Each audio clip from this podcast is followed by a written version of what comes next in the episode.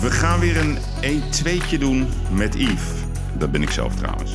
Mijn jeugd vond plaats op de Zeedijk, in de cafés, in de bordelen.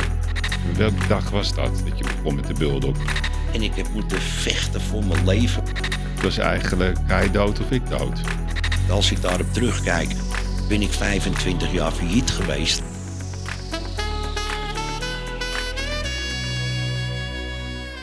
Lieve luisteraar, welkom bij een nieuwe uitzending van de Uitblinkers op de kapiteinenlijn. En speciaal uiteraard voor de kapiteinen. Vorige week had ik als gast Lale Gul.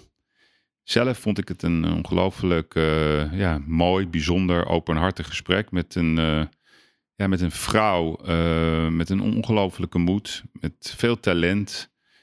Maar ook iemand die wordt bedreigd en ook iemand die met een ongelooflijk groot moreel drama zit, omdat ze ja, ook haar familie onderdeel heeft gemaakt van haar keuze om dit zo open te maken, waardoor het ook een publiek debat is geworden. En uh, ja, ik kijk met uh, bewondering terug naar dit gesprek met Lale Goel. En ik uh, ben blij voor haar dat, dat het beter met haar gaat, dat het goed wordt opgevangen en dat het ook het debat heeft geopend over een ongelooflijk ingewikkeld thema. Vandaag een hele bijzondere man. Een man die ik ook een tijdje ken. Uh, ook wel eens een keer wat bij hem heb gekocht. Want deze man, dus Henk de Vries, hij is de man achter de Bulldog. Ja, wie kent de Bulldog niet? Van het Leidseplein, de wereld die zijn zaak heeft bezocht. Of het nou Mike Tyson was, of het was Herman Brood. Of het waren allerlei andere figuren die niet met naam bekend willen worden. Of die heel graag met hem op de foto gingen. Vandaag is uh, Henk mijn gast. Uh, wat heel bijzonder is, omdat Henk ja, liever niet praat over zijn leven um, en wat hij doet. Omdat hij dan vaak ook denkt dat daar allerlei conclusies aan, worden getrokken. Ik heb heel veel vragen. Ik wil graag weten hoe het is ontstaan. Uh, ik wil weten waar Henk vandaan komt. Ik wil, weten hoe het leven was in de 70 jaren op de Zeedijk. En ik wil weten hoe je als man uh, kan overleven in een wereld die natuurlijk een hele ruige kant heeft. En hoe kijkt hij zelf überhaupt naar het beleid van legalisering of het niet legaliseren? En heeft hij nog ambities? Met andere woorden, wie is Henk de Vries? En speciaal voor Henk een bijzonder nummer van Wolter Kroes, want ik weet dat je een fan van hem bent. Daar gaan we mee beginnen. Dat ben jij.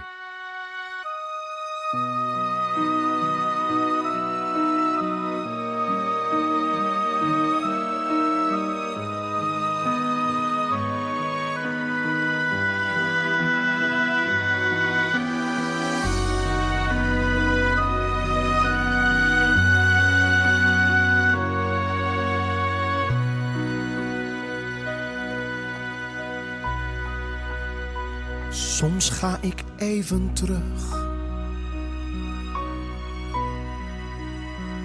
naar dat moment van toen.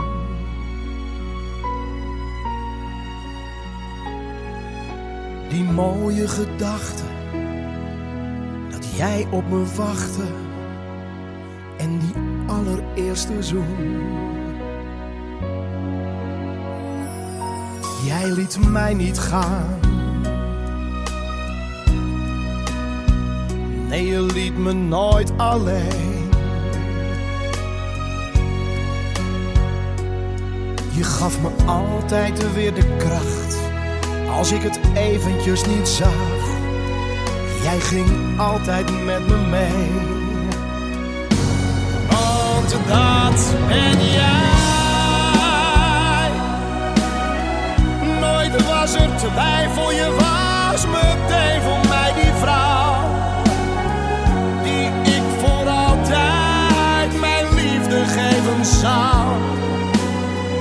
Kijk in je ogen en weet, ik kan niet zonder jou.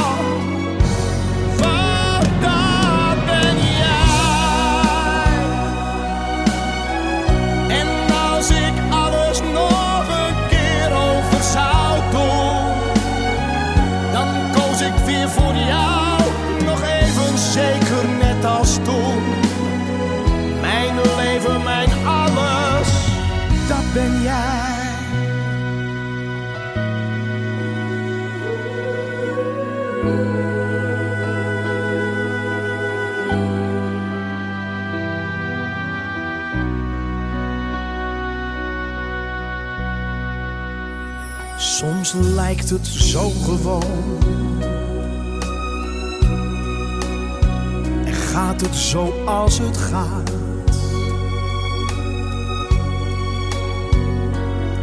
Een gesprek zonder woorden, die alleen wij kunnen horen.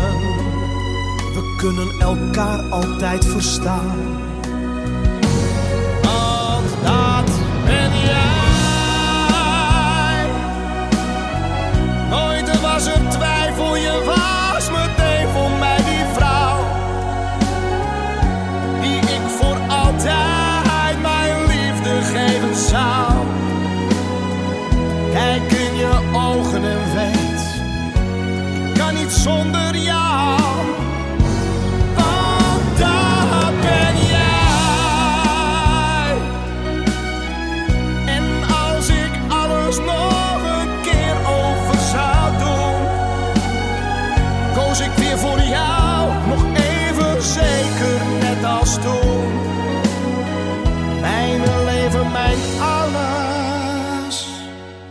Ben jij.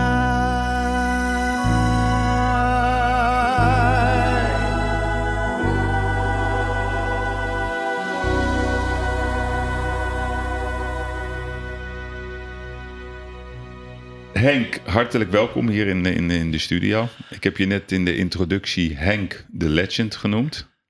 Omdat heel veel mensen kennen jou niet. Maar het bedrijf wat jij uh, eigenhandig groot hebt gemaakt, de Bulldog. Dat is waar denk ik eh, de hele wereld jou eh, van kent. En eh, ja, ik ben wel vereerd dat je hier bent. Omdat, ik zal ook uitleggen waarom. Omdat ehm, ja, jij, jij, bent niet een prater in de media. Dat heeft allerlei redenen. Dus je vertelt niet vaak je verhaal. Dus ik ben vooral heel erg benieuwd naar jouw verhaal. En voordat we gaan beginnen, Henk, je watertje heb je. Ik heb ook tegen je gezegd, je mag hier roken. Ehm, maar je mag ook een, een jointje roken als je dat wil. Want doe je dat nog steeds? Dat doe ik nog steeds. Ja, echt? Ja, elke dag eentje? Ja, dat zeker wel. Ja, echt? Ja, absoluut. Ja, absoluut. Maar ik wil al wel beginnen dat, ik, eh, dat je me met rode wangen laat zitten, met vereerd en een legend en noem maar op. Dat gaat voor mezelf nog wel boven mijn pet hoor, moet ik eerlijk vertellen. Zover ben ik zelf nog niet om dat zo te willen zien. Nou, dat, weet je door wie dat kwam? Dat kwam door, door Boy Ramsay. Die had ik een keertje eerder in de podcast. En dat is die jongen die heeft een eh, online cannabisbedrijf opgebouwd. Wat Ja. heel succesvol is met die olie die hij Ja. verkoopt. Toen hadden we het over jou. Zei oh Henk, zegt hij, dat is de legend. Dat is mijn idool. Hij, hij zag je- jou eigenlijk als, als Johan Cruijff. Dus ja, ik vind het gewoon vooral heel... ehm, ik ben vooral heel nieuwsgierig naar hoe, hoe jij dit allemaal hebt gedaan. En, en, en ik wil gewoon even beginnen eigenlijk bij het begin.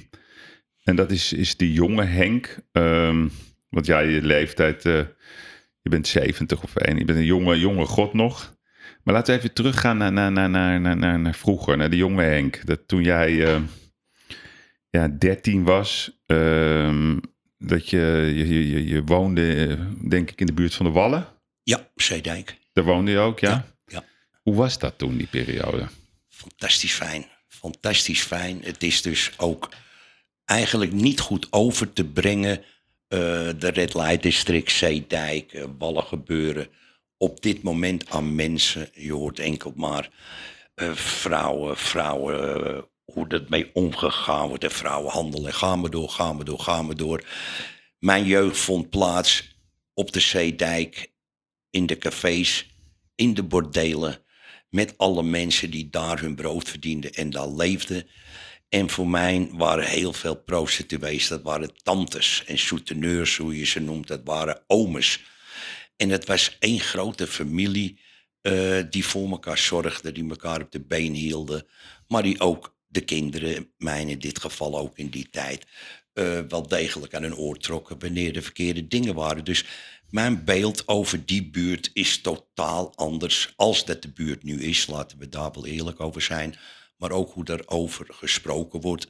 Zeer zeker ook hoe het dus uiteindelijk aangepakt is door, eh, ja, door ministers en noem maar op. eh, en wat ze daarvan gemaakt hebben en wat ze erop gekocht hebben, wat ze daar voor plan zijn. Ja, het is ook weer een van de mooie buurten van Amsterdam. eh vermoorden wat dat betreft, maar goed. Daar zijn ze mee begonnen en daar zullen ze wel niet mee stoppen. Het is enkel doodzonde dat ze het op deze manier aangepakt hebben. ja, voor mij nogmaals, eh, mijn jeugdperiode op de Zeedijk en, en in de buurt was fantastisch. Het begon natuurlijk wel eh, voor mij met het punt Zeedijk, een hele beladen naam in Amsterdam. Als je daar vandaan kwam, was je nou niet echt welkom bij een baas of op een school. Dus dat houdt ook in dat je, ja, dat, je, dat, je, dat je op straat leeft en dat je van school gegooid wordt en dat je moeilijk bazen krijgt en noem maar op. Dus mijn leven als jonge jongen, die heb, eh, die heb op straat eigenlijk altijd eh, plaatsgevonden. Want, want uit wat voor gezin kwam jij? Ik kwam uit een, uit een, uit een, eh, uit een gezin. Mijn moeder is dus een volle Joodse vrouw. En die kwam uiteindelijk eh, eh, uit het kamp terug eh, met een zuster en een oom. De rest van de familie was allemaal vergast in de oorlog. En die vrouw die kwam terug en die was wel eens op de Zeedijk geweest. En die kwam vanuit het kamp kwam ze op, Schi- op, op Centraal aan en ze is naar de Zeedijk gelopen. En ze kwam dan mijn oma tegen en die zei nou ik heb wel een baantje voor je in de zaak. Eh, ze is dus begonnen in het café te werken bij mijn grootmoeder. Mijn vader kon ze inmiddels, eh, is met mijn vader getrouwd. Er zijn drie kinderen uit voortgekomen. En op het moment dat ik geboren was, waren ze eigenlijk ook al uit elkaar. Woonden op dezelfde straat, allemaal op de Zeedijk. Vader, grootmoeder, moeder. En eh, ik ben opgegroeid helemaal bij mijn moeder met mijn broer en mijn zus. En mijn vader en mijn grootmoeder die woonden verderop.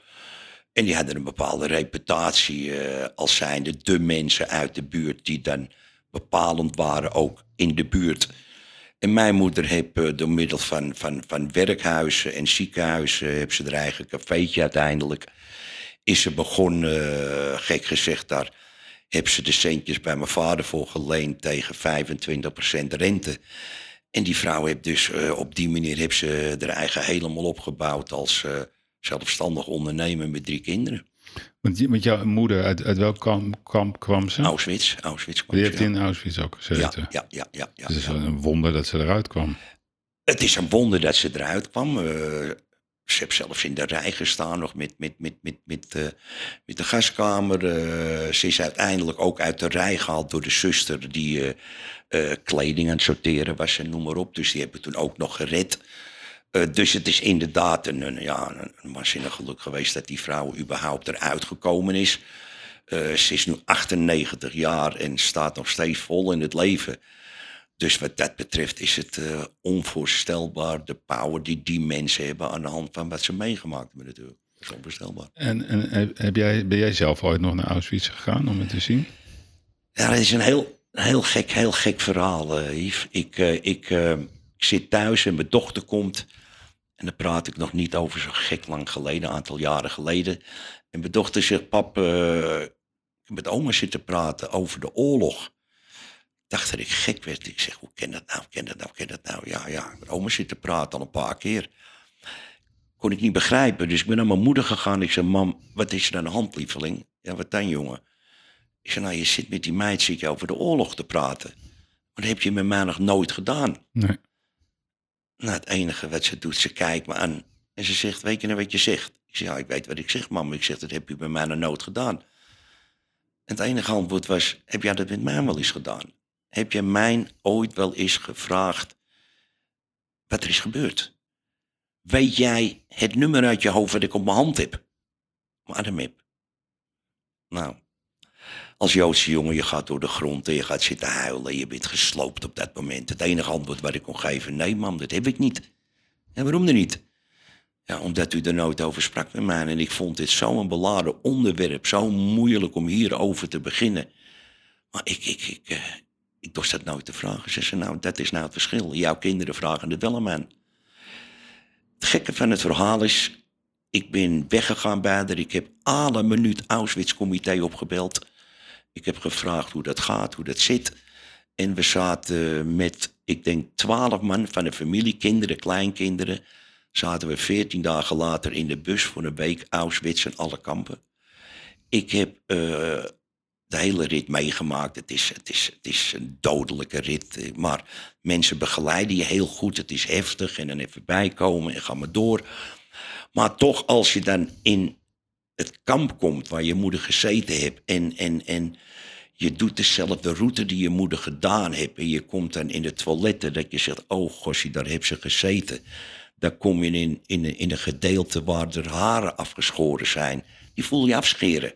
Je komt op de gedeelte waar de tatoeatie gezet is. Je voelt de tatoeatie, voel je in je arm zitten, zetten. En de hele rondgang maak je mee. En dat is, dat is iets, ja, dat, dat, dat, dat moet je meegemaakt hebben. Niet alleen als je bij Joodse afkomst bent, maar iedereen. Om te beseffen wat daar plaatsgevonden is. Eh, het eindigt ook dat ik ben teruggekomen met de familie uit Auschwitz. En ik heb ook weer dezelfde minuut heb ik eh Schumacher opgebeld, de, de, de, de, de tatoeëerder. En ik heb à la minuut heb ik eh, het nummer van mijn moeder in mijn hand laten tatoeëren. Puur om ook te kunnen zeggen van, Van je arm. in mijn- ja, onder mijn klokje heb ik het. Ja, echt? Mag ik het zien? Ja, onder mijn klokje heb ik het. En dat heb ik ook nog stiekem moeten doen in de zin van een fotootje nemen van haar nummer, want anders weet ik het ook niet. Ja. En ik heb het nummer dus exact zo over laten tatoeëren, ook puur voor het gevoel. Inderdaad, ik zal ook nooit meer kunnen vergeten wat je meegemaakt hebt. En het denk ik elke avond aan, wanneer ik mijn klokje afdoe, zie ik het nummer. En dan besef ik wat eh, mijn mamsie meegemaakt heeft. Ja, en wanneer ben jij er naartoe? Wanneer was dat?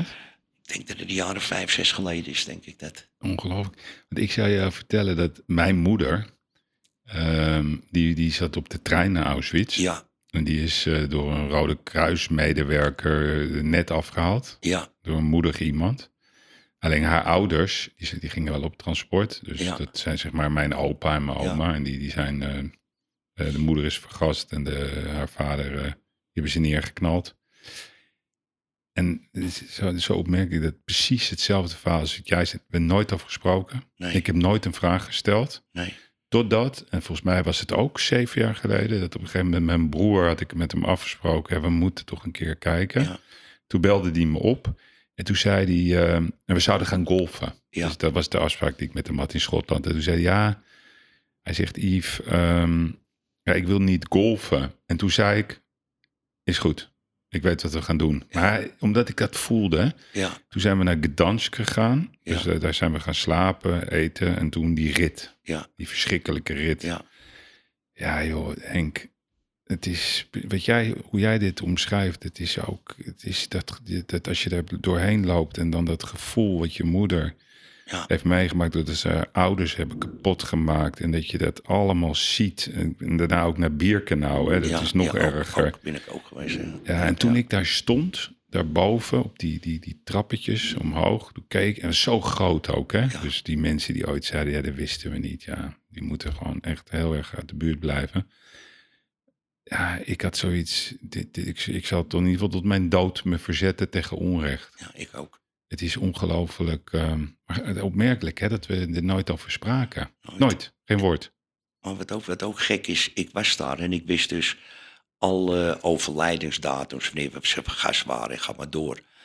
En ik had voor alle nabestaanden, opa's, oma's natuurlijk, tantes, oma's, wat er allemaal vergast is en vermoord is, had ik allemaal bloemstukken bij me. En ik heb op de diverse eh, punten, heb ik daar ook eh, afscheid genomen van. Ze is ook iets heel raars. Ik heb daar op al die plaatsen heb ik hun namen uitgesproken.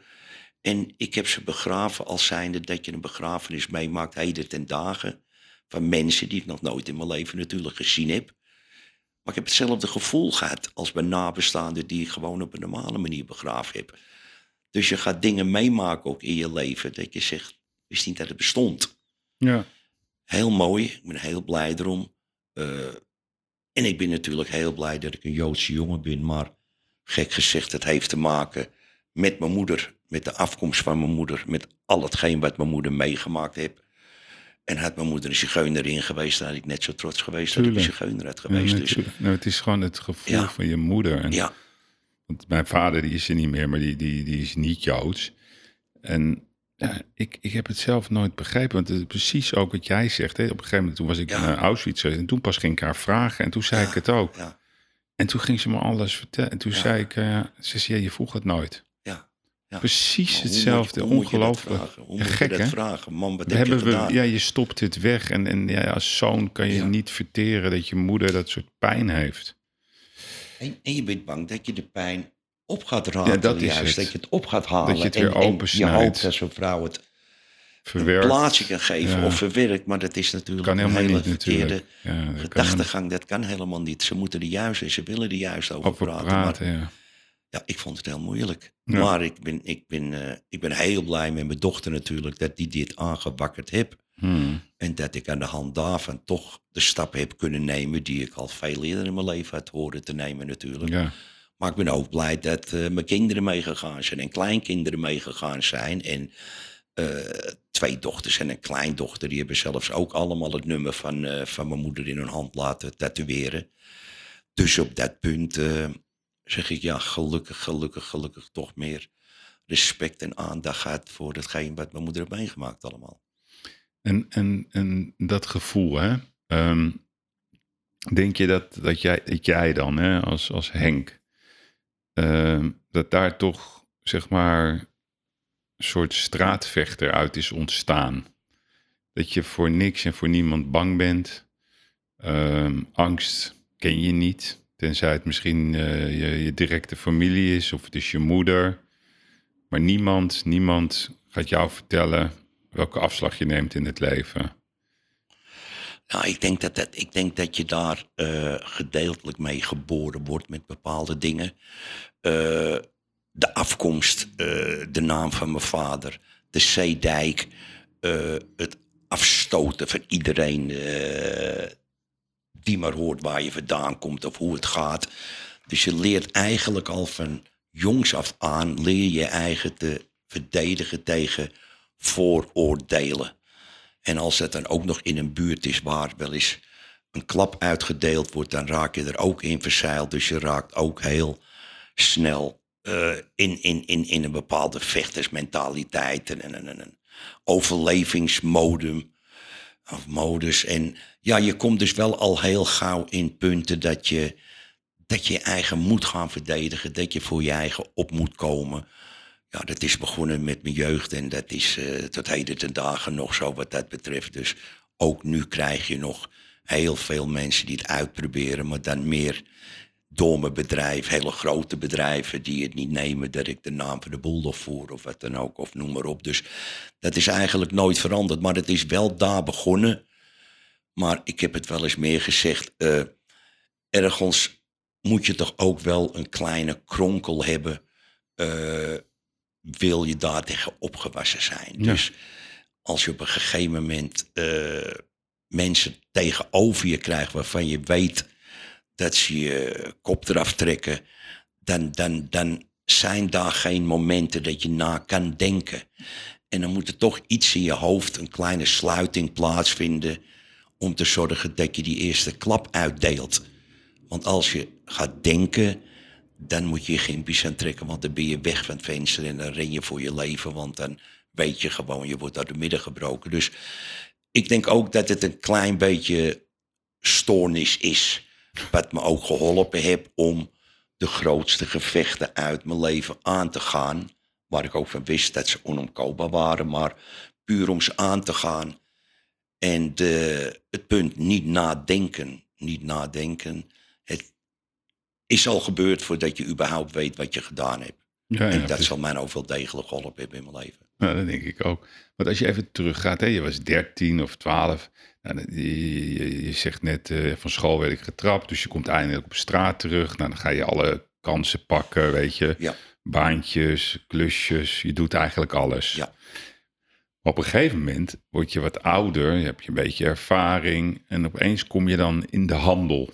Hè? Ja. Want, want de Zeedijk was toch... eh, ja, jij noemt het de tantes. Vind ik trouwens wel een mooie naam. Ja, Voor, voor, die, voor die vrouwen. Dat het je tantes. Hè? Filmsterren zelfs. Ja, filmsterren. Vind ik een mooie, mooie, mooie naam. Vind ik een mooiere naam dan. dan eh, ik ga de naam niet eens noemen. Uit respect ook voor die vrouwen. Want vaak vergeten mensen ook waarom mensen dat doen. Hè? Mensen moeten ook leven. En dat is heel makkelijk om daarover te oordelen. Dus ik Ja. vind het een mooi, mooi verhaal. De filmsterren, de tantes. Ik neem aan dat de luisteraar begrijpt eh, wie we bedoelen. En in die wereld eh, van de Zeedijk eh, noem jij ook een familiebuurt. Eh, jullie kennen elkaar allemaal. Maar er ontstaat ook een cultuur van, ja, van, van hash, om het zo maar te zeggen. Wanneer, wat was het moment? En ik bedoel met cultuur, ehm, dat je daar ook inrolt, dat je zaken gaat doen. Wat was het moment dat je daar voor het eerst in terecht kwam? Dat je ook een beetje mee ging doen? Ik denk dat ik een jaar of 13 was, 12, 13 jaar. Ja, mijn leven was dus baantjes van, van de banketbakker tot, tot, tot eh, met plexi. eh, met plastic bestek langs de deuren gaan, vuilnis ophalen, papier ophalen, vuilnisbakken schoonmaken. eh, heel, heel veel baantjes, maar daar zat onder andere ook bij met de rollenman de, de, de, de wijk ingaan. Ik had dus ook contact met zigeuners, mensen van, van de wagen. En daar ging ik mee eh, als hand- en spandiensten, ringetjes verkopen, kettingjes verkopen, dit doen, dat doen. En dan was je gewoon een week was je dan met de mensen weg. En eh, ja, dat was eigenlijk ook een beetje hosselen, om het zo maar te zeggen. Maar daar is mijn band met die zigeuners toegekomen. En dat is een hele hechte band nog steeds vandaag de dag. Maar zo kom je natuurlijk ook de eerste Curaçaoenaars en Antillianen tegen op de Zeedijk. Eh daar groei je ook mee op. Je leert de mensen kennen. En ook voor hun ben ik toen de tijd hand- en spandiensten gaan doen. Eh, die zaten toen al in de wietjes. Dus ik ging mee met een oude Max. Dat was een Curaçaoenaar. eh die, die, die, ja, die was bekend om zijn hosselen. Maar die had alle namen van alle vrachtboten die in Amsterdam aankwamen. En daar werd dus gekeken of dat die ook wiet bij hun hadden. Dus dan moest ik met hem mee naar de haven. Ik werd zo'n grote boot opgestuurd en ik moest enkel maar roepen wietje, wietje, wietje. Totdat er een zijn vinger op stak en dan ging ik kijken wat het was. En dan zei ik Max. En dan ging Max de boot op en Max maakte de deal. En ik ging van de boot af en eh, kreeg een zak op mijn hoofd gegooid. Nou, dan moest ik mee wegrennen, gauw in de auto doen. En dat moest ik dus meenemen. En eh, ja, daar kreeg ik mijn centjes voor. Maar Wat kreeg je daarvoor dan? Zeg maar? nou ja, je, kijk, je bent jongen, dan word je natuurlijk wel een klein beetje, word je, word je natuurlijk gepiepeld. Dus het was, eh, het was een half meidje of een meidje wat hij me dan gaf. Dus 50 of 100 guldetjes destijds. Maar ja, goed, op een gegeven moment laat je zien dat je best wel, best wel capabel bent voor zo'n man. Dus dan krijg je ook wel dingen mee te maken dat er een Amerikaan komt en die komt dan eh 20 of 30 kilo hash halen. En dan moest ik eigenlijk eh, als, als, als koffer eh, moest ik fungeren. Dus ik werd op een woningje gezet met allerlei kofferattributen. En het ging er dus om dat de man kwam dan daar en er werd hem uitgelegd. Ja, de baas was er helaas even niet, maar ik kon het hem ook uitleggen. En ik zou dus zorgen of de baas dan dat het allemaal goed verwerkt werd in een, eh, in een koffer allemaal. En dat het goed verstopt werd. En ja, de man ging weg en Max maakte dan een deal met zo'n persoon. Nou, de koffer werd dus ook inderdaad geprepareerd, maar dan ging je dus eh, een beetje opvullen in een steen of andere gekkigheid ging daarin. En ik moest dan uiteindelijk eh, met die koffer naar Schiphol. En ik kwam dan, maar Max dan stond met de man, kwam ik dan de koffer eh, afleveren. En de man die ging eh, Amerika, waar hij ook vandaan kwam. En ik kreeg mijn centjes van Max en we gingen dus weer naar huis toe. Dus dat was eigenlijk al de Maar hoe, periode. hoe kregen ze dat toen door de douane? Hadden ze toen nog niet... Er zat iets- niks in. Er zat niks in, Yves. Dus ze hadden eh, aangehouden kunnen worden wat ze willen. Het enige wat ze vonden waren een paar stenen en, en een beetje oude, oude, oude kleren. Dus ik bedoel, er is nooit cannabis vervoerd eh, wat dat betreft. Het is altijd eh, wat ze dus noemen in, in de cultuur een horselpraktijk is dat geweest. Dus een oplichting. Ja, ja, precies. En dat was dus ook echt toen al de vraag: als je je ogen niet open doet, dan moet je je zakken openen. En dat geldt heden ten dagen nog steeds natuurlijk voor, voor iedereen geldt het. Als je, niet, als je niet goed onderlegd bent of je weet niet waar je mee bezig bent, ja, dan, dan, dan word je opgelicht. En toen kwam op een gegeven moment een moment dat je, dat, dat, dat, dat, dat, dat, ja, dat je toch ook wel met de grote jongens in contact kwam. Je ging grotere transporten doen, ook naar Duitsland. Toen ben je gel- geloof ik een keertje aangehouden. Ja, ja, kijk, het is eigenlijk eh, op het moment dat ik daarin verzeild raakte, dan word je 16, 17, 18 jaar. En ik was, ik was heel goed met bedrijven, dus ik, ik kocht een bedrijfje met, met bloemen in Duitsland. Dat, dat werd een fantastisch groot bedrijf. Werd dat. Maar ik leerde natuurlijk ook, eh, alle, of ik kon in ieder geval al heel veel mensen die dan in cannabis al zaten. Eh, een van de grote mensen, Frits Adriaanse, die heb ik aan eh, de eerste stappen geholpen wat betreft ome Frits zo of zo of zo. kan, het, kan het gebeuren? De man, is, de man is dat dus ook gaan doen. En ik werd eigenlijk van hem de eerste dealer die dus eh, alle spullen mocht gaan verkopen die hij dus binnenbracht. Eh, dat was ook in de periode na, na 74, nadat ik de boel nog eigenlijk begonnen ben. Dus toen was ik wel degelijk, was ik dan al vol bezig in cannabis. Maar ook voor Duitsland, wat jij bedoelt, dat was 1971. Toen had ik inmiddels al twintig bloemenzaken in Duitsland en dat floreerde fantastisch. Er was eigenlijk niets in me wat zei, ik ga uh, exporteren naar Duitsland. Ik had het wel gedaan, Duitsland, Scandinavië, ik had het wel gedaan. Maar ik had inmiddels een schitterend bedrijf met mijn 21ste. Dus dan ga je oppassen dat je verkeerd doet. Maar ik heb het toch over laten halen door een familielid wat betreft. Ik kan daar een deal doen en help me. Je weet hoe het gaat, je weet hoe het is. Kortom, het was een familielid die ik aanbad. Dus ik deed alles wat de man vroeg. Uh, van de inkoop geregeld uh, tot het vervoer naar Duitsland. Tot uiteindelijk ook nog mee gaan praten over de deal. En nou, dat liep niet goed af, want het bleek toch dat de politie in Nederland had mij dus eigenlijk wel in het oog. En die konden mij op dat punt konden ze me niet echt pakken. Dus het is toen een 1-2'tje geworden met de D uit Amerika en met de Duitse politie. En ik werd toen eigenlijk een beetje overgeleverd. Wat nu ook net pas geleden met Van Laarhoven is gebeurd. Ook onder andere de reden waarom ik daar aan meegewerkt heb aan die serie. Uh, werd ik overgeleverd door de Nederlandse justitie aan Duitsland. En dan kreeg ik 13 jaar ijs toen uh, voor me kiezen. Het ging om een deal van 100 kilo. Maar ik had enkel maar een plukje van, ik denk, uh, een pond bij me waar ik ook mee gepakt ben. De rest is ook nooit gepakt. Maar even goed kreeg ik toen wel 13 jaar ijs.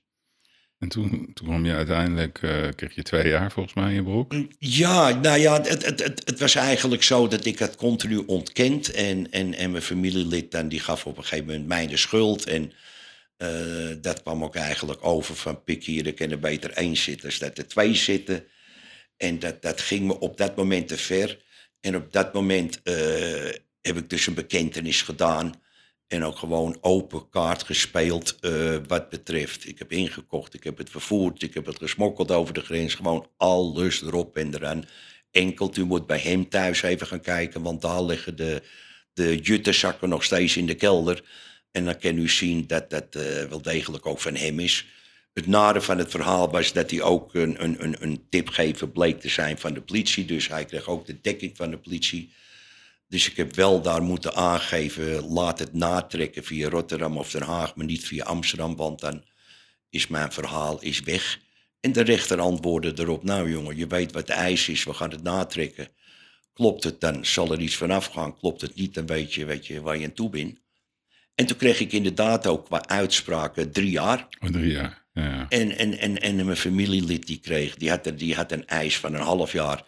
En die kreeg, eh, en die kreeg twee jaar acht maanden ja, die zakte door de grond. En ik wou de rechter enkel maar een huk geven. En dat uh, namen ze verkeerd op, dus ik werd, uh, ik werd door de grond geboord door een mannetje of vijf op dat moment. Ja, ja. Omdat ik hem eigenlijk wou bedanken. Maar, maar jij zegt familielid, is dat een oom, een neef? Een... Dat is een neef van me geweest. Ja, ja, precies. Dat is een neef van me geweest, ja. En daar praat je niet meer mee? Nee, is overleden ook. Oh, okay. is wel heel raar. Uh, deze persoon heeft men leren haten ook nooit geweten dat de mens kan haten. Maar alles wat hij me aangedaan heeft in die periode, heeft die man mij leren haten. En ik ben ook met haat uit de gevangenis gekomen, los van het feit dat mijn vader overleden was, uh, grootmoeder overleden, vrouw weg, centjes weg, alles weg, ga maar door. Uh, zo kwam ik uit de gevangenis en toen liep ik ook met hele rare gedachten. Totdat ik geconfronteerd werd uh, dat de man een embolie had gehad. En uh, dat hij overleden was. En dan kom je ook met de gekke dingen uit het leven. Alles was vergeten en vergeven. Mm. Ik ben naar de begrafenis gegaan, middenbos bloemen. En ik heb enkel maar gehuild en gezegd waarom, waarom, waarom. Maar ik heb afscheid genomen met veel liefde van een neef waar ik ook daarvoor altijd heel veel van gehouden heb. Ja, precies. En dat zijn rare dingen in het leven. Van haat naar liefde, hoe dicht dat bij elkaar ligt. Mm. En dat je dat zoiets mee kan maken. Dus dat is ook een gek verhaal uit mijn leven. Ja, ja nee, wel mooi. Dat, dat, dat, dat, dat je, dus je kan vergeven uiteindelijk. Ja, ja absoluut. En, en even in die, in, die, in die gevangenis, hè, want daar heb jij, het was koud. Waar, waar, waar was het precies in Duitsland? Ja, in het slechtste punt. Het was in München. Eh, het was in München waar ik gearresteerd ben. En ik ben daar dus ook in de gevangenissen terechtgekomen. Maar ook weer door diezelfde neef. eh, doordat ik natuurlijk bekend had. Hij was een hele sterke jongen, had veel mensen in de gevangenis om hem heen.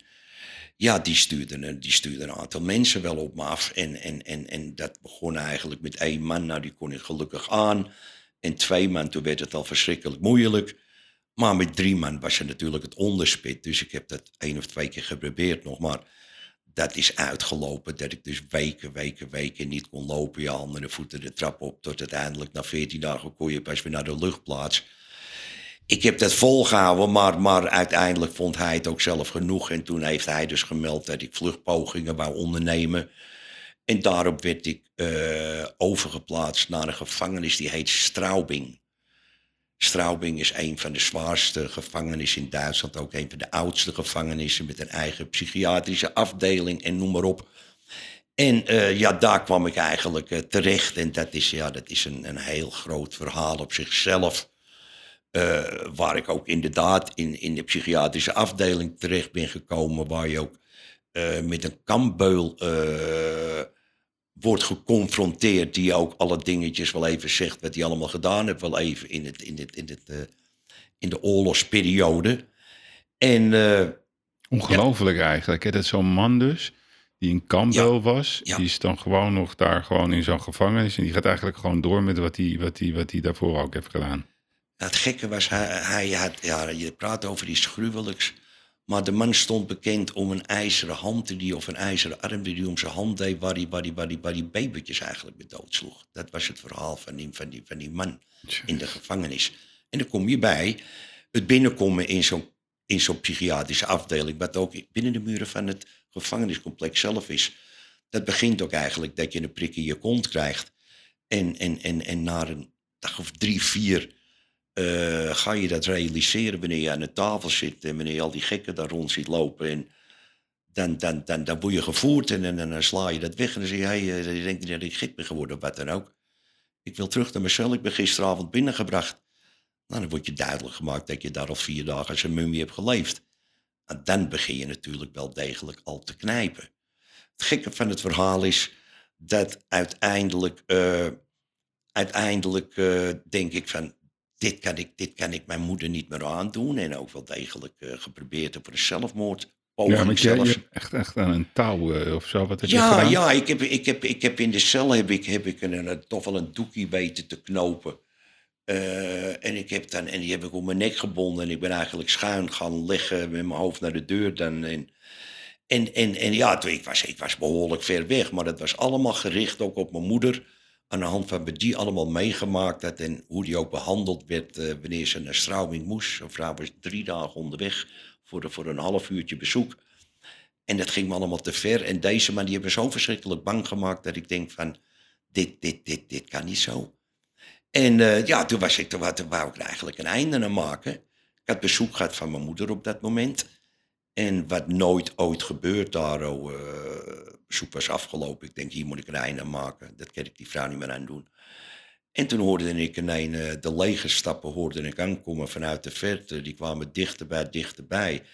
En ik heb moeten vechten voor mijn leven om op mijn benen te kunnen komen. Dus het was ook echt kantje, kantje, kantje boord. Ik heb me toch weer op mijn benen weten te krijgen. Ik heb de ding er nog uit kunnen rukken. En ja, daar ging een klepje open en er werd een brief naar binnen gegooid. Wat ook nooit gebeurt, want het moest allemaal gecensureerd worden. En die kreeg pas dagen later. En er stond in één keer op, jongen, jongen, jongen, ik heb, eh, ik heb je gezien en je was opgeblazen. En ga maar door, ga maar door. Maar eh, alsjeblieft, denk aan je moedertje, doe nooit gekke dingen. Dat is mijn redding geweest. Dat is mijn redding geweest, heel Het, gek. het engeltje. Ja, en toen ben ik weer terug. eh, Maar hoe ging dat dan op een gegeven moment? Dus je, die doodstrijd die je met jezelf had, daar weet je toch om de een of andere wonderlijke manier aan te ontsnappen. Dan de tijd, ja, ik weet niet, ik kan me niet iets bij voorstellen, maar de tijd, ja, ik weet niet hoe dat eh, zo'n dag eruit ziet. Volgens mij ben je alles kwijt qua tijd, qua klok, qua alles. Maar dan is toch dat moment dat je naar buiten loopt. Hoe ging dat bij jou? Je liep naar buiten uit die gevangenis in Straubing. Kwam iemand je ophalen? Hoe ging dat? Nee, ik was Straubing en dat was eigenlijk na twee jaar, je kreeg ook daar, kreeg je één jaar, kreeg je, kreeg je eerder bij goed gedrag en noem maar op. Maar bij mij kwamen ze, eh, voor die tijd kwamen ze toch nog aan met andere zaken waar ik eigenlijk helemaal niets mee te maken had. Die wouden ze me dus kijken hoe ze me daarvoor konden pakken, maar ik had er niks mee te maken. Maar goed, het zit je wel in je hoofd. En op een gegeven moment ga je op transport en eh, dan ga je dichter naar de Nederlandse grens toe. Dus ze verplaatsen je een paar keer naar een andere gevangenis dichter Ja, bij. Nederland. Ja, ja. En dan uiteindelijk, eh, ja, dan mag je naar Nederland. En dan wordt er gezegd, ja, u gaat met de trein, eh, mag u naar Nederland. En dit is de trein, die komt centraal uit. Mocht mijn moeder bellen. En ik belde mijn moeder op in de zin van, mam, ik, ik mag naar huis toe en ik, ik kom naar centraal. En ze brachten me naar een heel andere, eh, naar- wel naar de trein, maar een heel andere bestemming. Dus zeker niet naar het centraal, wel naar Nederland. Dus ik had eigenlijk een gevoel dat ze me naar Dortmund of, of iets anders wouden vervoeren weer en daar toch weer oppakken. Dus ik ben in die trein ben ik eigenlijk maar heen en weer gaan lopen, heen en weer gaan lopen. En, en, en, en, en daar is eigenlijk, heel gek gezegd, ook het idee van de Bulldog heden ten dagen ontstaan. Omdat ik dat idee had van vroeger van een goede vriend van me die ook een hostel had waar dus ook cannabis verkocht wordt en of dat liet er een ander doen. Kortom, ik zag daar al eh, het toerisme, het cannabis-toerisme komen. En daar had ik eigenlijk ook wel mijn visie dat dat een verschrikkelijke mooie kant eh, was waar ik Ja, op gaan. Oké, nee, maar dit probeer ik me even te verplaatsen. Dus je hebt de helm net achter de rug. Je wordt op de trein gezet en je denkt je gaat naar het centraal, maar ze gooien je ergens anders af. Ja. En dan zit je in die trein al na te denken, oké, ik ga iets nieuws doen, ik ga iets nieuws beginnen. Dus je komt opeens uit de hel en toch heb je op de een of andere manier de kracht om gelijk eh, te denken in, in kansen. Je hebt helemaal niet een trauma overgehouden aan, aan die vreselijke tijd daar. Die- Ja. Het idee dat die Duitser jou... eh, Ja, het is, een, het is een schakel, lief. Het is een schakel van op het moment dat je de trein ingaat, ga je lopen beren. Eh, tot en met de grens. Daar ben je bezig met alles wat je meegemaakt hebt. eh, wat je tegemoet gaat. En ga maar door. En al die dingen, die gaan allemaal door je hoofd. Maar op een gegeven moment ben je over de Nederlandse grens heen. En dan ga je realiseren dat je dus echt vrij bent. En dan schakel je op een of andere manier schakel je over naar dat moment, naar die dag, naar morgen. En dan ga je denken aan vrouw op weg, waar ga je naartoe? Hoe ga je het doen? Naar je moeder, naar de buurt en ga maar door. En dan komen er in één keer visioenen over en nu. En ja. wat Want hoe oud was je toen?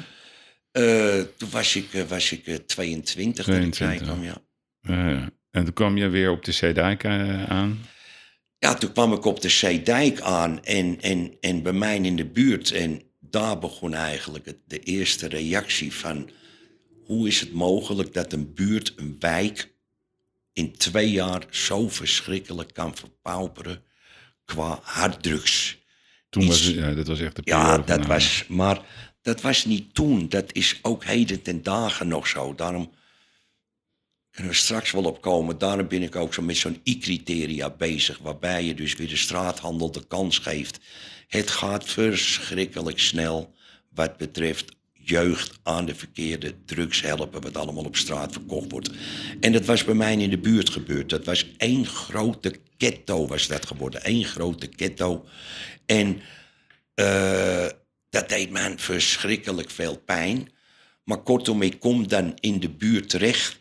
eh, geen gulden meer in mijn zak. En je gaat daar kijken. Nou, mijn vader was inderdaad overleden in die periode. Maar die had ook panden achtergelaten. En je gaat er naar de pandjes toe. En een van de pandjes was dan bijvoorbeeld het pand op de Oudershuis van Burgwal 90, waar ik ook begonnen ben.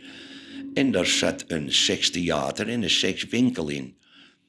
Dus als eerste toch kijken van ja, ik, heb, ik, ik, ik moet leven, ik moet centjes hebben. Dus laat me eens gaan kijken waar die huren gebleven zijn over de afgelopen paar jaren van de panden van mijn vader. En dan loop je zo'n sekswinkel naar binnen. Ja, wie is de eigenaar? Nou, dan word je doorgestuurd naar iemand anders.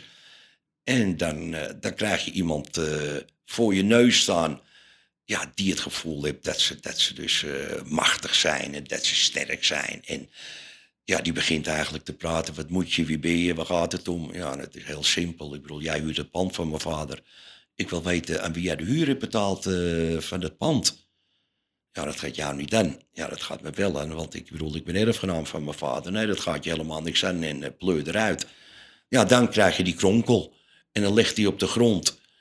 En dan gaat hij wel iets anders met me praten. En dan is het wel. Ja, dit was dat dan meteen een fysieke gelijk, ja, gelijk, erop en gelijk? Yves. Ik bedoel, de manier hoe de man dat zei. En dat was zo, zo. Ja, minderwaardig en minachtend naar een jonge jongen toe. In de zin van wie jij denkt jij wel wat je binnen. Hoe durf je het überhaupt aan me te vragen? Dat ging me door merg en been. En ik bedoel, de pijn en alles en alles en alles zat natuurlijk in mijn lichaam nog wat dat betreft. Dus ja, ik, ik, ja, ik, ik gaf hem voor dat hij het wist. En, en ik ben ook niet eens verder gaan praten hoor. Ik, ben er, ik heb hem enkel maar verteld, heb niet de moed meer dat ik je ooit nog zie in dat pand. En ik ben teruggelopen naar het pand en ik heb de mensen de wacht aangezet. En die zijn er dus eh, de volgende dag allemaal uitgegaan. En ik ben dus eh, die sekswinkel en die seksbioscoop gaan exploiteren. En dat waren eigenlijk mijn eerste inkomstenbronnen, zeg maar, op dat moment. Ja, ja. Jezus, wat, wat- ja, dit, Ja. Ik probeer me helemaal voor te stellen hoe Ja. dat ging. Ja. een aardige, lieve man. En dan bam, vol erop en knokken dan. En die Ja. man dan toch Ja. weer uit. Ja. Dus, en, en, en, nee, dus, dus jij, jij verwerft dan je, je plek daar op die zeedijk. En gaat dan ook dan het gerucht, ja, met die Henkie moet je niet zollen. Is dat dan ook zo'n kleine buurt dat dat dan weer uitlekt? Dat jij weer terug bent uit de gevangenis. Ja, dat, Dat, is toch wel een jongen, daar, daar moet je wel opletten. Nou, omdat, omdat dit natuurlijk maar een van de, van de tien stappen is geweest die ik uiteindelijk genomen heb. Ik, ik heb een ring om mijn hand. Hmm. En, en, en, en daar kom ik iemand mee tegen ook. Dus je gaat kijken. Mijn vader had schuldboekjes en dit. Je wist gewoon. Mijn vader, mijn grootmoeder, dat waren mensen die leenden veel geld, uit in de buurt. En die hadden veel bezittingen. Die hadden veel mensen op het paard geholpen. Dus je gaat die hele rits ga je langs. Want je gaat kijken wie, wie heeft de familie, wie heeft mijn vader, wie heeft mijn grootmoeder bestolen. Wie hebben nog geld schuldig aan de mensen dat ze nooit meer hebben willen betalen. Maar iedereen liep te juichen, iedereen had de vlag uitgestoken, want de centjes die waren op dat moment van hun. Dus ik ben die hele rits afgegaan. En ik kwam dan ook iemand tegen, die liep dan met de ring van mijn vader. Ja, dan ga je niet praten. Het enige wat ik zeg, ik geef je twee tellen en anders hak ik je je vinger af. Nou, die ring is van zijn vinger afgegaan. Die heb ik om mijn vinger gedaan. En die draag ik al, eh, al 60 jaar om mijn hand. De enige ring die ik ooit gedragen heb. En zo ga je naar verder. En zo kom je ook wel degelijk bij mensen die nog geld moesten betalen. Hmm. Nou, links of rechts, je bent, je bent bezig met, met de visie en dat, dat, dat wikkel je af. En het is ook allemaal zo gegaan zoals het hoorde, omdat het zo, zo, zo eerlijk moest. Ja, en dan heb je niet alleen van je jeugd, maar dan heb je wel gelijk de stempel gedrukt van hij is inderdaad terug en hij zit op zijn hoofd. Daar kwam het op neer. Hij is niet goed bij zo. Ja. En kijk, die buurt, hè, ik heb daar wel eens documentaires over gezien. Met die mannen met lange haren. Die broeken nog met die brede pijpen. Ja, nou, er werd ja, eh, drugs gebruikt. Joh. Mensen op straat lagen. Dat was echt een hele ruige tijd. Ja. Da- dan komt er op een gegeven moment een moment dat je, eh, dat je de bulldog begint. Wa- Wat is de dag dat je, wat, welke dag was dat dat je begon met de bulldog? Nou, dat, dat, dat, was, dat was in 1974. En eh, dat kwam eigenlijk door, door, door, door eh, een persoon die binnenkomt in de, in, de, in, de, in de sekswinkel.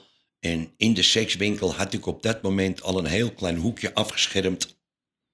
Voor de vrienden, vrienden, de mensen uit de buurt, waar we een sticky rookten. En het werd al heel gezellig.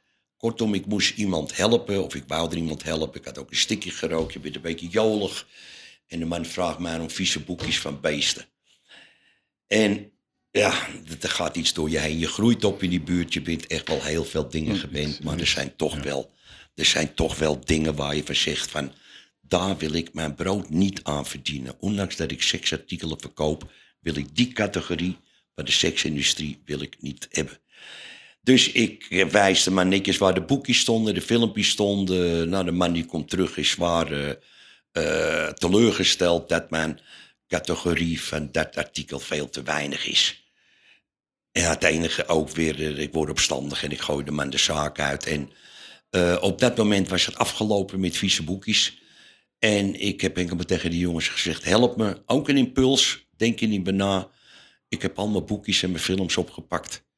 Nadat ik eerst de verkoper had gevraagd wat ik terug kon krijgen, moet ik erbij zeggen. Maar Die bood me 10%, dus dat, dat vond ik ook weer een stomp eroverheen. Dus ik heb ze allemaal het water in gegooid. En op dat moment zei ik, jongens, wij hebben onze eigen huiskamer. En eh, dit wordt een, een, een videotheek, een cannabis gebeuren. Er was eigenlijk nog geen naam van koffieshop. De naam koffieshop bestond überhaupt niet. Je had Paradiso Melkweg, Theehuis, maar koffieshop zelf bestond eigenlijk niet. Dus in 74 heb ik dus mijn eigen koffieshop neergezet, bedoeld als huiskamer, om de mensen uit de buurt, mijn vrienden, alles wat ik verloren had in die twee jaar, weer terug te krijgen en te helpen om ze van de harddrugs af te halen. Het zij om ze te behoeden voor harddrugs. En dat is mijn drijfveer vanaf 1974 tot uh, 2021 inmiddels. Ja, ja. Nee, maar even, dus, dus dit werd toen een soort, soort buurt, waar daar kwamen ook de tantes of de filmsterren. Alles, alles, alles. Iedereen kwam dus binnen. Het was gewoon gezellig. Ja, het was, het was een buurthuis, maar je had natuurlijk ook de, de, de bordelen, alles had je om je heen. Vanuit de koffieshop zag je op twee meter afstand vanuit het raam, zag je, dus, zag je dus de vrouwen in de deur staan en in de ramen zitten.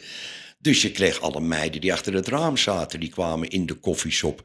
Maar dan liepen alle, alle hoerenlopers, om die benaming maar te noemen, die liepen erachteraan. En dat gaat van een schoorsteenveger tot een advocaat of een officier van justitie. Hmm. Alles gaat naar de hoeren. En kwamen ook allemaal achter de hoeren aan, ook wel degelijk in de boel kijken. En, en, en neuzen wie er binnen zit of kijken hoe ze contact met ze konden krijgen. Dus het werd een mengeling van alles en iedereen. En dat werd op een gegeven moment uitgebreid natuurlijk met buitenlanders.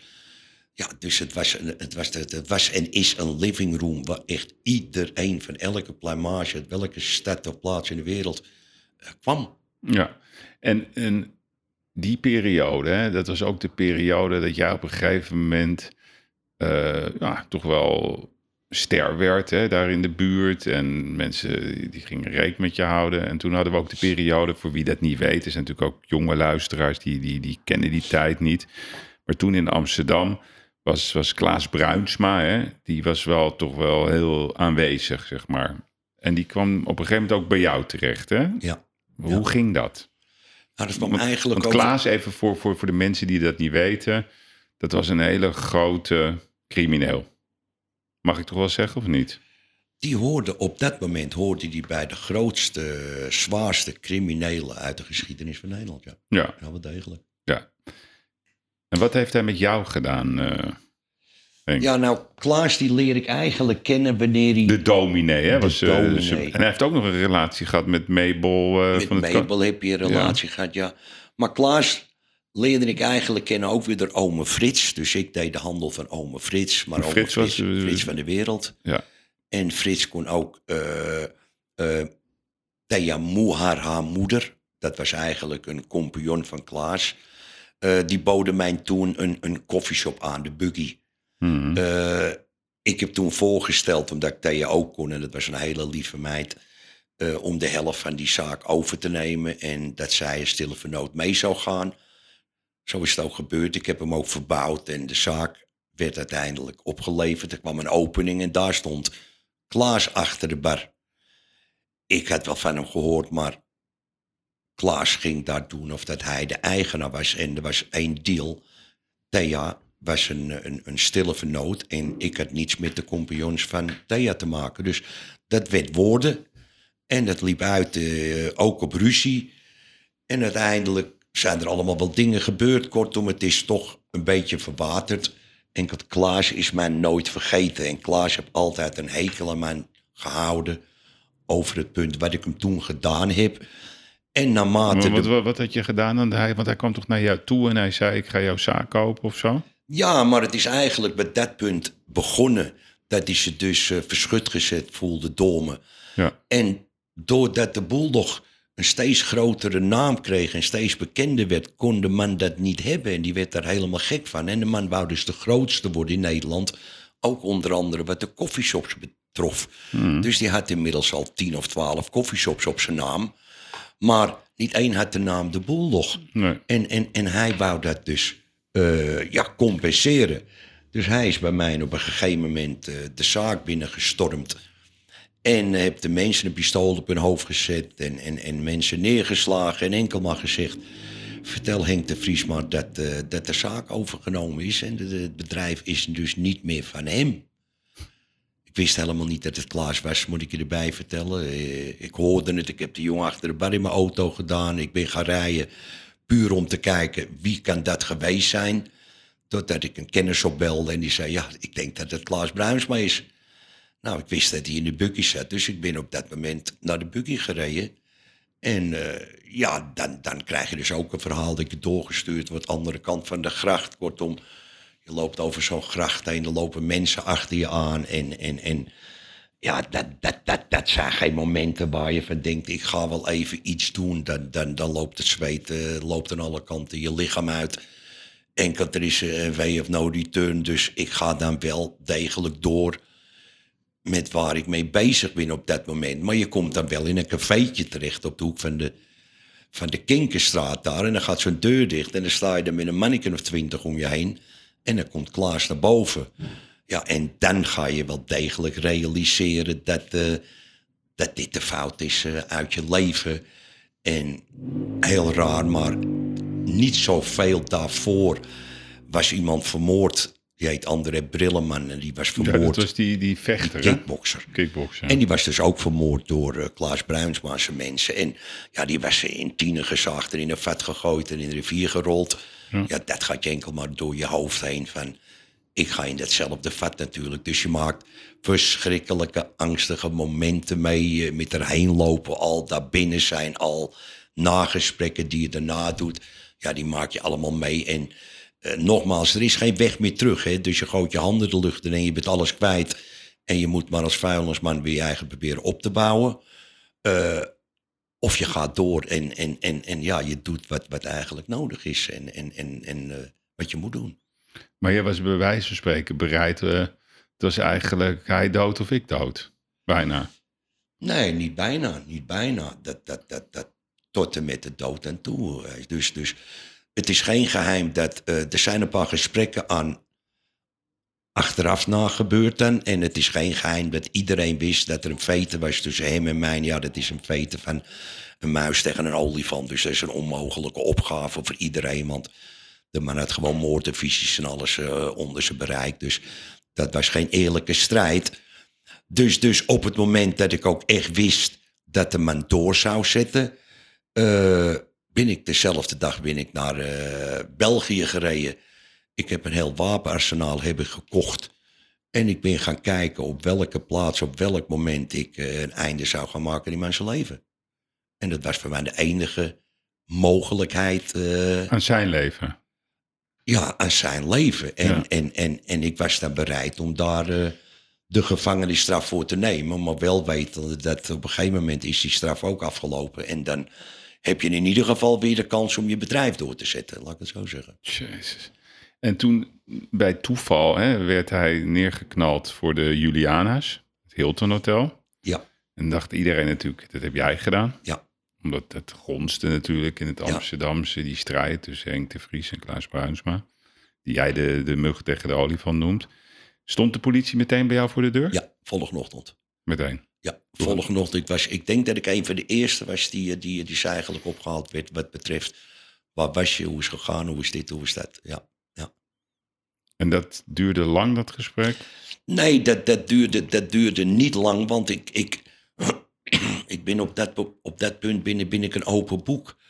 Dus, dus ik, eh, de, de, de feiten lagen daar. En de feiten dat ik, en dat hadden ze al nagetrokken wat dat betreft, want ze waren toch al met, met, met, met dingen bezig om, eh, om, om, om eh, te volgen of te kijken wat mijn stappen waren.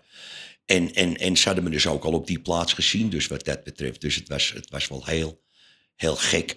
Maar, maar ik, had, ja, ik had daar een volle alibi voor wat dat betreft. Ik was thuis met mijn vrouw en de kinderen. En, en, en, en ik had een visite ook gehad op die avond. Dus het was voor mij een volle alibi. Dus ja, ik had het niet gedaan. Maar ik had het wel gedaan als deze persoon niet eh, voor mij het werk had opgeknapt. Ja, wat eigenlijk.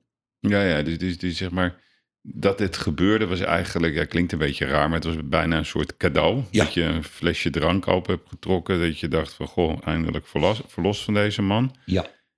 Maar als, als, als het niet was gebeurd, dan had jij het waarschijnlijk gedaan. Of hij had het bij jou gedaan. Ik had het bij hem gedaan. Ja, ja. Zo, zo ver was je toebereid. Nee, je, je, je, je, je, je, je, je hebt geen keuze. Maar ik bedoel, heel veel mensen zullen met dit mirakel te maken hebben gehad of hebben in hun leven. Er worden verschrikkelijk veel mensen afgeperst of bedrogen of wat dan ook in, in, in Nederland en in de hele wereld. Dat is een fenomeen dat heeft altijd bestaan. Enkel de een laat het over ze heen komen en, en, en voor de andere, voor de ander is, het, eh, is dat een onmogelijke opgave. En dan inderdaad maar de gevangenis in. Maar je hebt geen keuze. Het is niet iets wat je, wat je graag wil. Het is ook niet iets waar je trots op moet zijn. Zeker niet naar mijn kinderen toe. Maar ja, ik accepteer het niet. Nee. En dan komt op een gegeven moment een, een periode in je leven dat eh, de boeldog wordt een succes. Eh, je bent een zakenman met een bepaald verleden. Je hebt me net uitgelegd hoe dat allemaal ontstaan is. Soms is het ook heel moeilijk om ja, een oordeel erover te vellen waarom iemand in een situatie terechtkomt. Soms heb je niet eens een keuze. Het gebeurt gewoon. Hè? Dus we, Ja. we, we hebben altijd allemaal meningen over hoe dingen ontstaan. Ehm, ontstaat er dan ook bij jou in je hoofd een soort eh, ambitie dat je zegt: ik wil rust in mijn leven. Ik wil gewoon ondernemer zijn. Deze sport, en noem ik dan even sport, die snap ik. Ik wil mooie winkels maken. Ik wil het mensen naar de zin maken. Ik, ik geloof in wat ik doe. Beter softdrugs dan, dan dat harde spul, wat, wat mensen helemaal kapot maakt. Is dat dan een strijd ook die in je hoofd ontstaat? Dat je ook gerespecteerd wil worden? Dat je gewoon serieus wil bezig zijn met je vak? Wat jij, wat jij gewoon ziet als het is een vak. Maar het is een tweestrijd. Het is een tweestrijd. Ik bedoel, aan de ene kant heb je die ambitie, heb je die gevoelens wat jij schetst. Aan de andere kant eh, is een koffieshop Henk de Vries tot misschien een jaar of acht geleden gewoon een hele beladen reputatie. Dus naar de buitenwereld word je niet gezien als een normaal persoon die daar eh, een bedrijf probeert op te zetten. Eh, je wordt dan gezien toch als een crimineel. Dat is misschien nog tot een jaar of acht, negen geleden zo geweest. Maar dat geldt ook voor banken die je dus absoluut niet lenen. Ga maar door, ga maar door. Eh, dus, dus, dus aan de ene kant probeer je te ontplooien. Aan de andere kant heb je dus eigenlijk geen kans. En misschien is dat wel ook de mazzel. Dat dat ook weer meer power en meer kracht en meer ambitie geeft. Om juist die dingen dan te doen. Ik vergelijk het altijd met al die rappers en al die types die uit Amerika of uit de slum komen. En die komen ook echt uit de buurt en uit de stront waar ik zelf vandaan kom. En dat zijn allemaal wereldberoemde, schathemelrijke mensen geworden. Misschien is dat ook wel de power. Dus het is een, het is een dubbele weg die je ingaat. Eh, je hebt ook een koffieshop. Ja, ik heb dan gevochten voor een gedoogbeleid. Ja, zo'n gedoogbeleid, dat, dat, dat komt er uiteindelijk. Maar op het moment dat zo'n gedoogbeleid er is geweest... eh, dan krijg je bijvoorbeeld eh, belastingaanslagen tot, tot, tot, tot, tot 27 miljoen. Eh, je krijgt een, een Duitse jongen die verongelukt in de zaak. Een, een, een, een bedrag van, van 28 miljoen. Je krijgt een, een zaak met Red Bull die mij gewoon dan maar even uitvist. Voor, voor, voor meer dan 30 miljoen. Kortom, je gaat een periode in dat als ik daarop terugkijk. ben ik 25 jaar failliet geweest. Alleen al op het feit. de claim die ik boven mijn hoofd had hangen. was meer als wat ik bezat. Dus daar ben je aan de ene kant mee bezig. Aan de andere kant krijg je geen gulden van de banken. Eh, Johan Cruijff zei het al, eh, elk nadeel heeft zijn voordeel. Ik heb pandjes 30, 40 jaar. Dus als je op een gegeven moment een onbelast pandje verkoopt na 30 jaar, dan is het ook inderdaad kassa. Dus dat zijn wel weer de voordelen ervan. Maar ook doordat altijd tot heden ten dagen leef je in een gedoogbeleid waarvan je weet dat het morgen afgelopen kan zijn. Dus je moet en zal andere inkomstenbronnen gaan zoeken. En die heb ik dan gevonden in horeca en in panden en in merchandise en drankjes en, en ga maar door, ga maar door. Dus aan de ene kant heb je hele, hele, hele mooie dingen.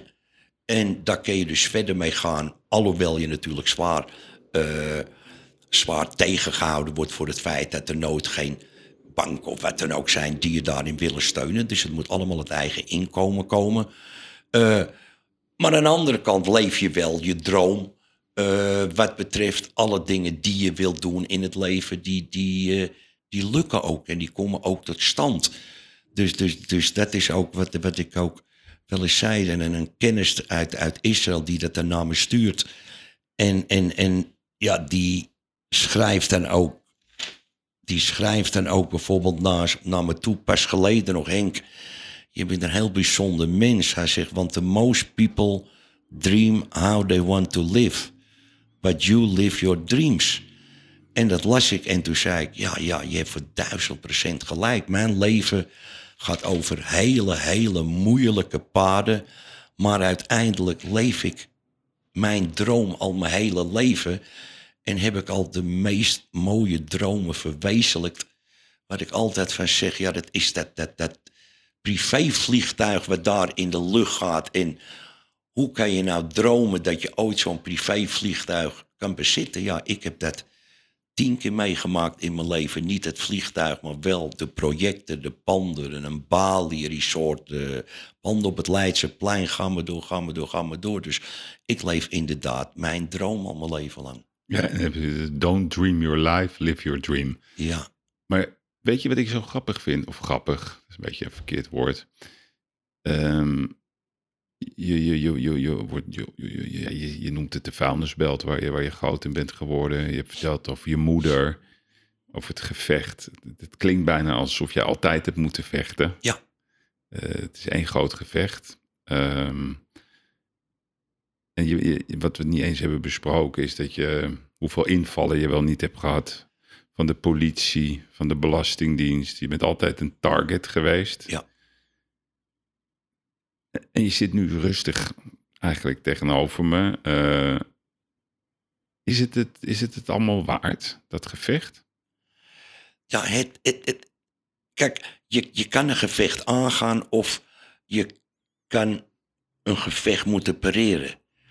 En, en dat is met mij dus het geval. Dus een vechtpartijtje, uh, dat, dat, dat stopte bij mij in mijn jeugd. En daarna ben ik nooit meer op een vechtpartij gegaan of welk gek dingetje ook. Alle problemen, die krijg ik. En ja, ja. alle problemen moet ik maar wegzien te koppen. En of dat het nou nogmaals belasting of Red Bull of wat dan ook is, of een Klaas Bruinsma.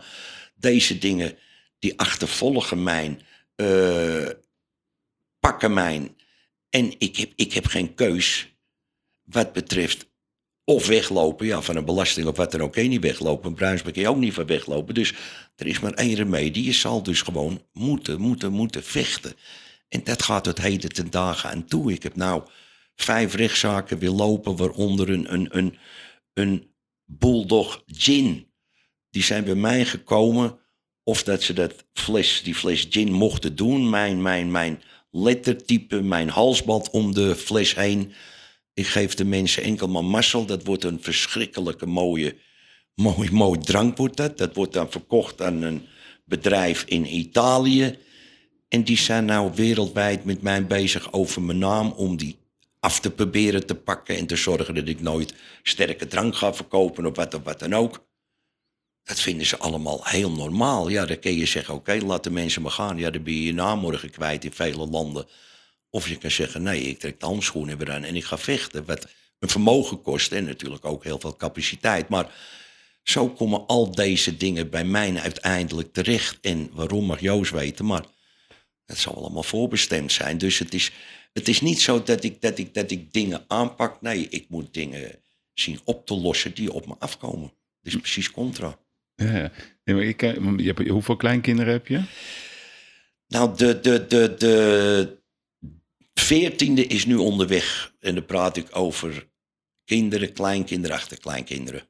Ja, dus veertien. En, en denken die niet dan wel eens, ja opa, doe nou lekker rustig aan?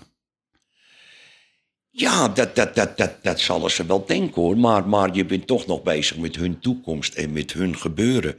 En, en ze merken dus ook wel, en ze zien natuurlijk ook wel, omdat ze erbij betrokken zijn, dat inderdaad die dingen allemaal op mij afkomen. Dus ook hun beseffen dat natuurlijk niet dat dat.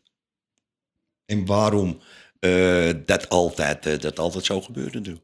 Ja, maar ik kan me zo voorstellen dat je op een gegeven moment denkt: ach, weet je, het leven is kort. Je hebt het natuurlijk zakelijk eigenlijk fantastisch gedaan. Eh, je hebt ooit gezegd, ik ben rijk geworden in de stenen. Ja, Dus je bent eigenlijk gewoon een hele goede vastgoedondernemer. ja, Volgens mij ben je ook een eh, grote marketeer. Dus Ja. je snapt hoe je een concept neerzet. Nou, de Bulldog, hè, even voor de, voor de luisteraars. Ik bedoel, Snoop Dogg is bij je langs geweest. Het was volgens mij ook het thuishonk van Herman Brood. ja, ja. ja, Noem ja, eens ja, nog eens wat leuke namen van, Nee, van, eigenlijk- zijn er allemaal geweest bij jou bij de Bulldog? Nou ja, het, het, het, het is gek, Rolling maar- Stones. Rolling Stones van Madonna, Gene Gwen. Alles, alles, alles, maar noem alles. eens, dit is iedereen. leuk. Dit vind ik leuk, al die mensen die Nou ja, je hebt ook, ook, ook wel, eh, wel, wel, wel heel veel mensen uit Amerika die dus gewoon ook nog niet bekend zijn. En die komen dan in, in de Bulldog en dat worden later hele grote sterren. En die komen dan terug met hun kleinkinderen om te laten zien waar ze dan eigenlijk hun eerste stikje gerookt hebben, zeg maar, Ja, in ja. de Bulldog. Kijk, het is, het is geen geheim dat, dat de Bulldog is, zoals anderen het schrijven, zeker in Amerika, de enige echte cannabisbrand in de wereld. Nee, met een soort bedevaartsoord op het Het is van een cannabis. bedevaartsoord, Ja, ja. maar, maar het is ook waar we nu ook over praten. Het is een bedrijf met een ziel, met een verhaal. En, en mensen die met mij praten over, over de Bulldog, die doen dan vergelijkingen met eh Hard Rock of Planet.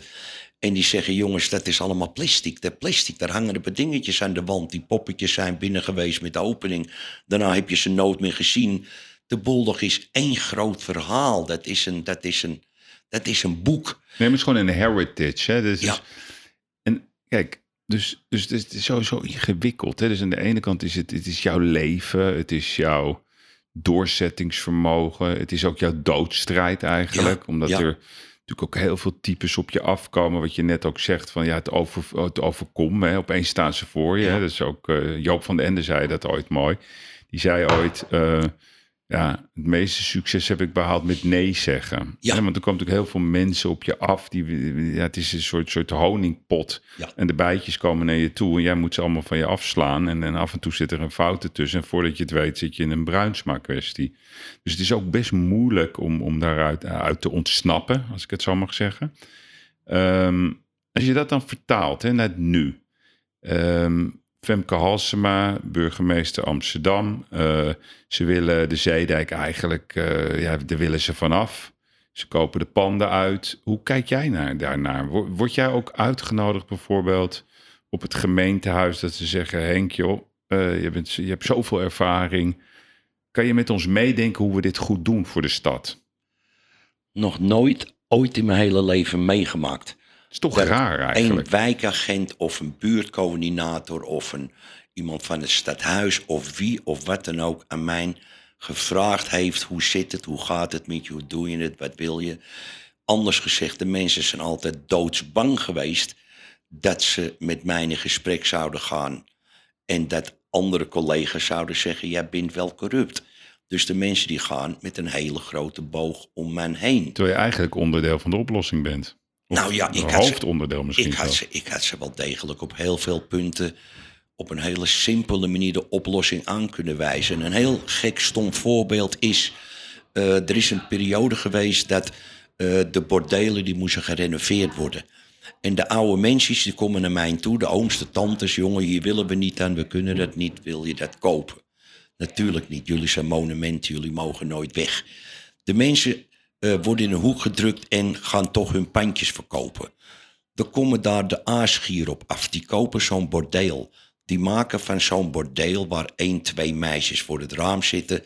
maken ze een kippenhok met zeven, acht ramen. Gewoon onmenselijk, überhaupt onbegrijpelijk... dat de gemeente het ooit toegelaten heeft. Toen werden die pandjes, die toen de tijd 500 gulden per week opbrachten... die werden in één keer 3, 3.500 gulden per week. Dat werden hele interessante panden voor de verkeerde mensen. En zo werd die hele buurt gedaan. Nou moet die buurt die moet gerenoveerd worden. En nou moeten er minder ramen komen. Ja, dan is een hele simpele stap. Wij gaan weer een nieuwe verordening maken. En wij gaan zeggen tegen de huiseigenaren... die zes ramen, daar maak jij gewoon weer twee ramen van. Want elk raam moet voldoen aan zoveel meter. En je bent alle verkeerde types uit de buurt binnen in één keer kwijt. En de panden gaan weer terug naar ome Kees en tante Beb. Wat betreft, die hebben dan goed een brood. Je krijgt weer de sociale voorzieningen naar de meisjes toe. Je krijgt weer het toezicht. En Er is gewoon 60% aan ramen, is gewoon in één keer weer weg. Dat is wat de gemeente wou. Nee, zegt de gemeente, laat ons nou een paar honderd miljoen gaan investeren in panden die we op gaan kopen. En die niet meer te verhuren zijn, waar ook niets meer mee gedaan kan worden. En zo gaan we dus wel even door. Ja, dat is gewoon een idee fix van een of andere gekke wethouder. Die dat wel even introduceert, die daar nog steeds mee bezig is. Om dat zo verder te drukken. En dan krijg je dus een beleid waar, waar, waar elke Nederlander zijn zakken leeg wordt gehaald voor een idee fix. Wat met nul centen gerealiseerd had kunnen worden. Ja, dat is toch apart, hè? Want in al die jaren, uh, want je hebt al die burgemeesters meegemaakt. Ja. Is er niet één eentje tussen geweest dat je dacht van, nou, die heeft wel de moeite genomen om toch eens een keer contact te leggen? Ook van de Laan niet? Uh, ik, ik, nee, nooit, nooit, nooit, nooit, nooit, nooit. Ik ben uh, als, als, als bestuurslid van de BCD, Bond van Cannabis uh, ben ik wel eens bij de burgemeester geweest. Maar dan werd ik zo de deur uitgestuurd en die wou me niet eens te woord staan. Toen heb ik ook gelijk mijn voorzitterschap op moeten geven, want het kon niet anders. Nee, ook de burgemeesters niet uh, hebben nog nooit ooit met mij uh, willen praten wat dat betreft. Nooit. Dus ze, ze, zien jou gewoon als een vijand, terwijl jij in principe de, nou, precies weet hoe de hazen lopen. Je weet ja, precies maar, waar de kansen liggen. Je weet ook waar de problemen liggen. Nou, ik denk toch dat ik een te grote mond heb wat dat betreft. Ja, ja. En ik probeer geen grote mond te hebben. Ik kom enkel voor mijn mening op en mijn gedachtegang op. Hmm. En dat druist in tegen de manier hoe, uh, hoe onze stad eigenlijk bestuurd wordt. Ja, ja. En als jij kijkt zelf hè, naar, naar, naar gewoon zeg maar die, die wel of niet legaliseren, hè, een hele, hele complexe discussie, ik weet er niet genoeg van, maar gewoon op mijn gevoel. Hè. Um, mensen vinden het toch lekker om een jointje te roken. Dat zagen we ook tijdens corona. Hè. Ja. De rijden, mensen, het geeft mensen toch een bepaald plezier. Hè? Ik neem aan dat jij bent voor legalisering van de softdrugs. Hè? Ja, absoluut. Dat lijkt me duidelijk. Absoluut. Um, je ziet dat dat nu in Amerika vol aan de gang is. Uh, wat is het gevaar van niet legaliseren? Ja, wat het gevaar is van niet legaliseren, dat is dus dat je dan als koffieshop nooit en te nimmer erkend zal worden en ook een normale vergunning zal krijgen. Het is nu allemaal een gedoogverklaring. Hmm. Uh, ik heb zelf aan de wieg gestaan door 100 invallen, wat je zelf al net zei, uh, voordat er überhaupt een, een gedoogbeleid kwam.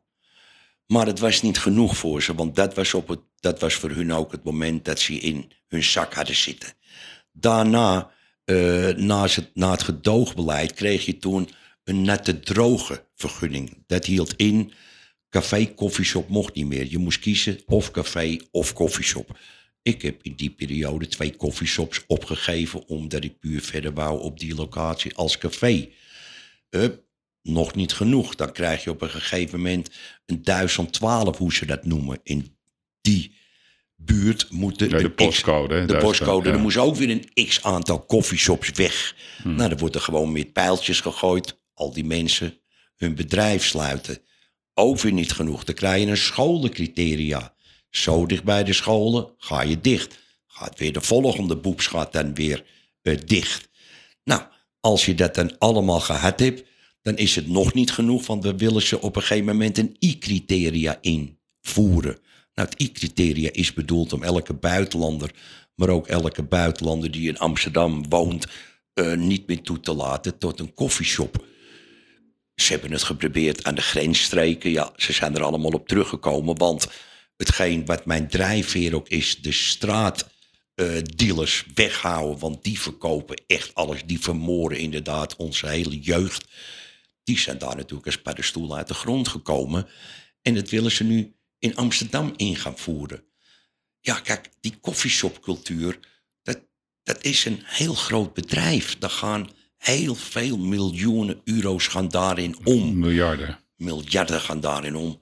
En dat houdt dus in dat die straatdealertjes die je had met heroïne, cocaïne, pillen, die daar lopen, uh, die hebben al een hele grote basis. Maar als daar cannabis bij komt, dan praat je over een wereldbedrijf. En dan gaat het niet meer over die straatapenkoppies, om het zo maar te zeggen. Maar dan krijg je de harde criminaliteit die hun mensen uit gaat zetten op Mhm. straat. Ja. Om dus de heroïne, cocaïne, alles te gaan verkopen. Maar met de binnenkomen is natuurlijk dan de cannabis.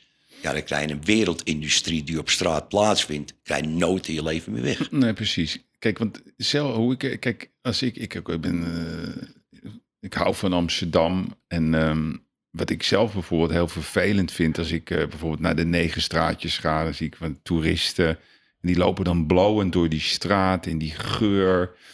Dat vind ik ook weer niet leuk. Nee. Hè? Dus, dus, dus hoe kan je nou een manier bedenken dat, want wat jij zegt, en ik denk ook dat dat is misschien, dat is heel moeilijk, hè, dat mensen die waarheid niet willen horen van hoe je het ook brengt. Mensen gaan het toch wel gebruiken. Dus je kan het beter eh, onder controle houden, je kan het beter inzichtelijk houden.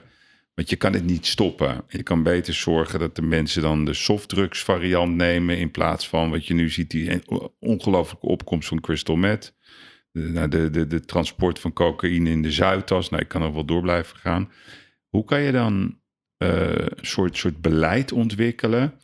Dat, dat, dat je toch als samenleving accepteert met de ondernemers die er ook zijn. Dat dit nou eenmaal onderdeel is van het leven.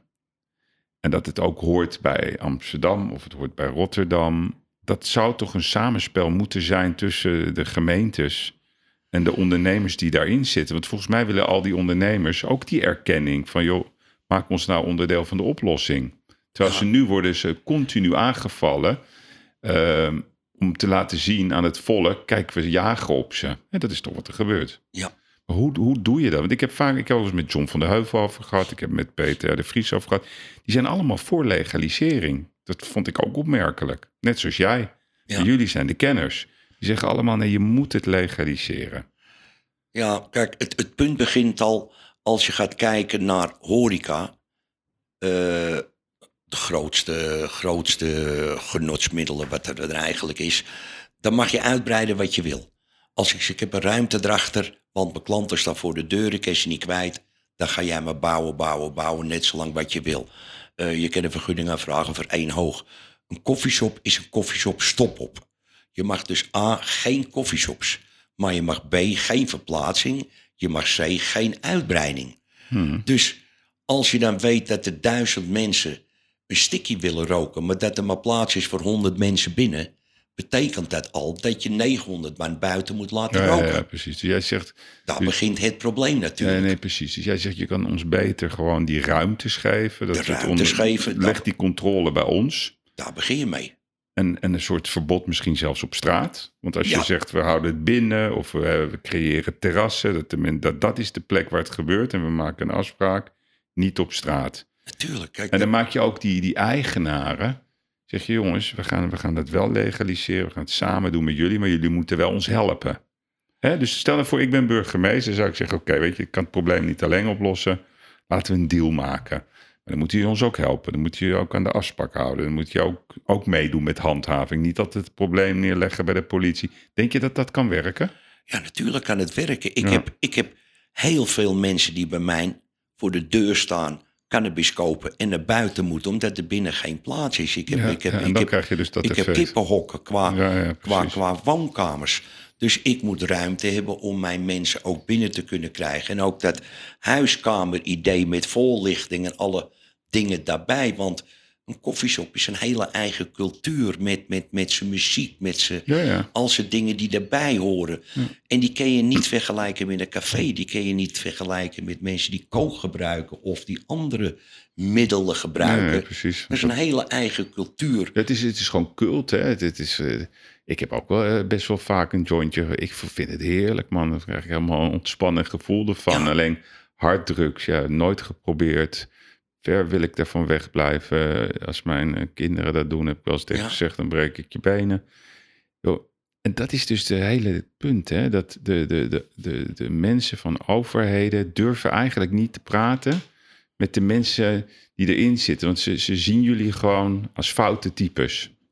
Eigenlijk is het bijna zo dat ze denken, ja, dat is guilty by association. Je gaat niet met dat soort mensen praten. Zo denken ze waarschijnlijk. Ja, maar je zegt het al allemaal. Dus je zegt het allemaal. Dus Ja. Dat is de reden. Maar ze- daardoor, is het onoplosbaar. daardoor is het onoplosbaar. Maar het is, het is aan de andere kant weer zo, zo simpel. Als je nou Ja. 45 jaar je bedrijf runt, Hmm. dan moet je er toch wel van uitgaan dat justitie, fiscus, alles, iedereen om je heen weet wie je bent, wat je doet, hoe je je bedrijf doet. Doe je het netjes of doe je het niet netjes? Dus als je dat nou na 45 jaar bewezen hebt. En het enige wat je dan hoeft te doen is geef mij nou die kweekruimte. Waar ook weer boekhoudtechnisch van A tot Z opkomt hoe het gaat, hoe het is, hoe het moet. Ja. En vanuit de kweekruimte gaat het naar mijn bedrijf is. Dan heb je die hele cirkel heb je voor 100% rond. En inzichtelijk. En inzichtelijk. Ja. Nou ja, goed, nu worden er tien kweekvergunningen. Maar jij, zou dus, jij, bent dus bereid, dus als eh luisteren ook wel eens eh, mensen uit de politiek naar ons, ehm, veel zelfs.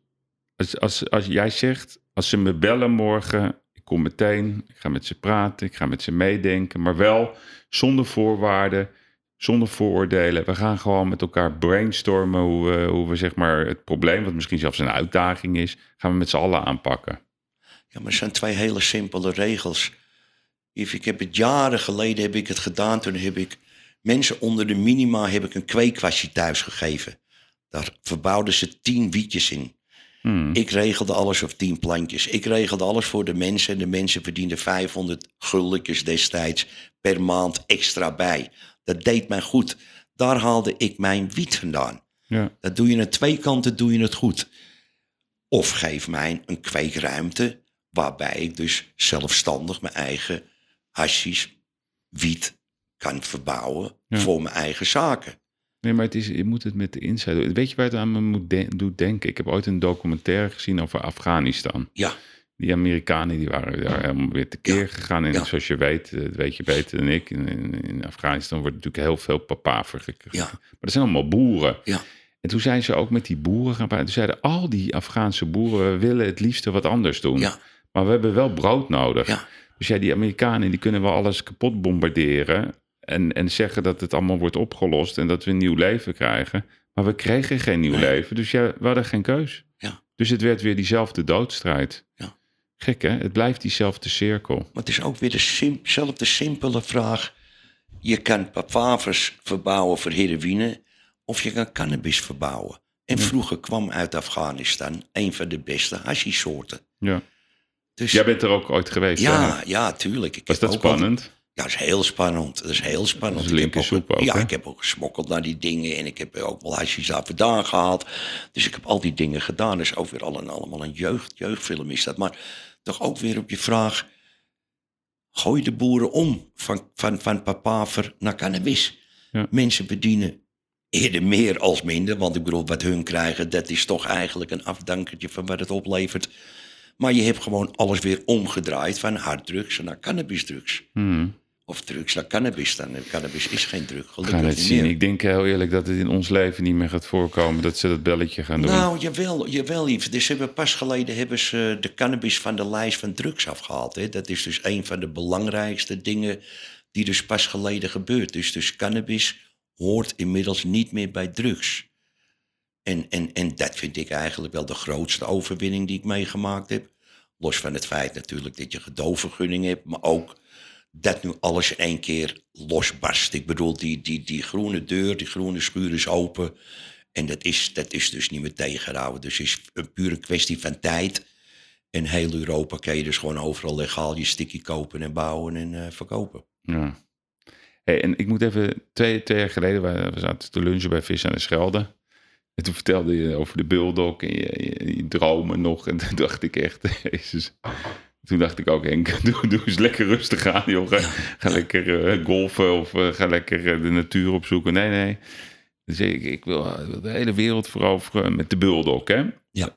En, en, en toen dacht je ook, of denk je nog steeds, de private equity jongens, de grote bedrijven, die, die, die gaan dat merk kopen. Ja, Ik zie dat anders. ja. Weet je wat ik zou doen? Vertel het. Ik zou, als ik jou was, een absolute topdirecteur ergens zoeken. Ja. Die bijvoorbeeld een grote retailketen heeft opgebouwd.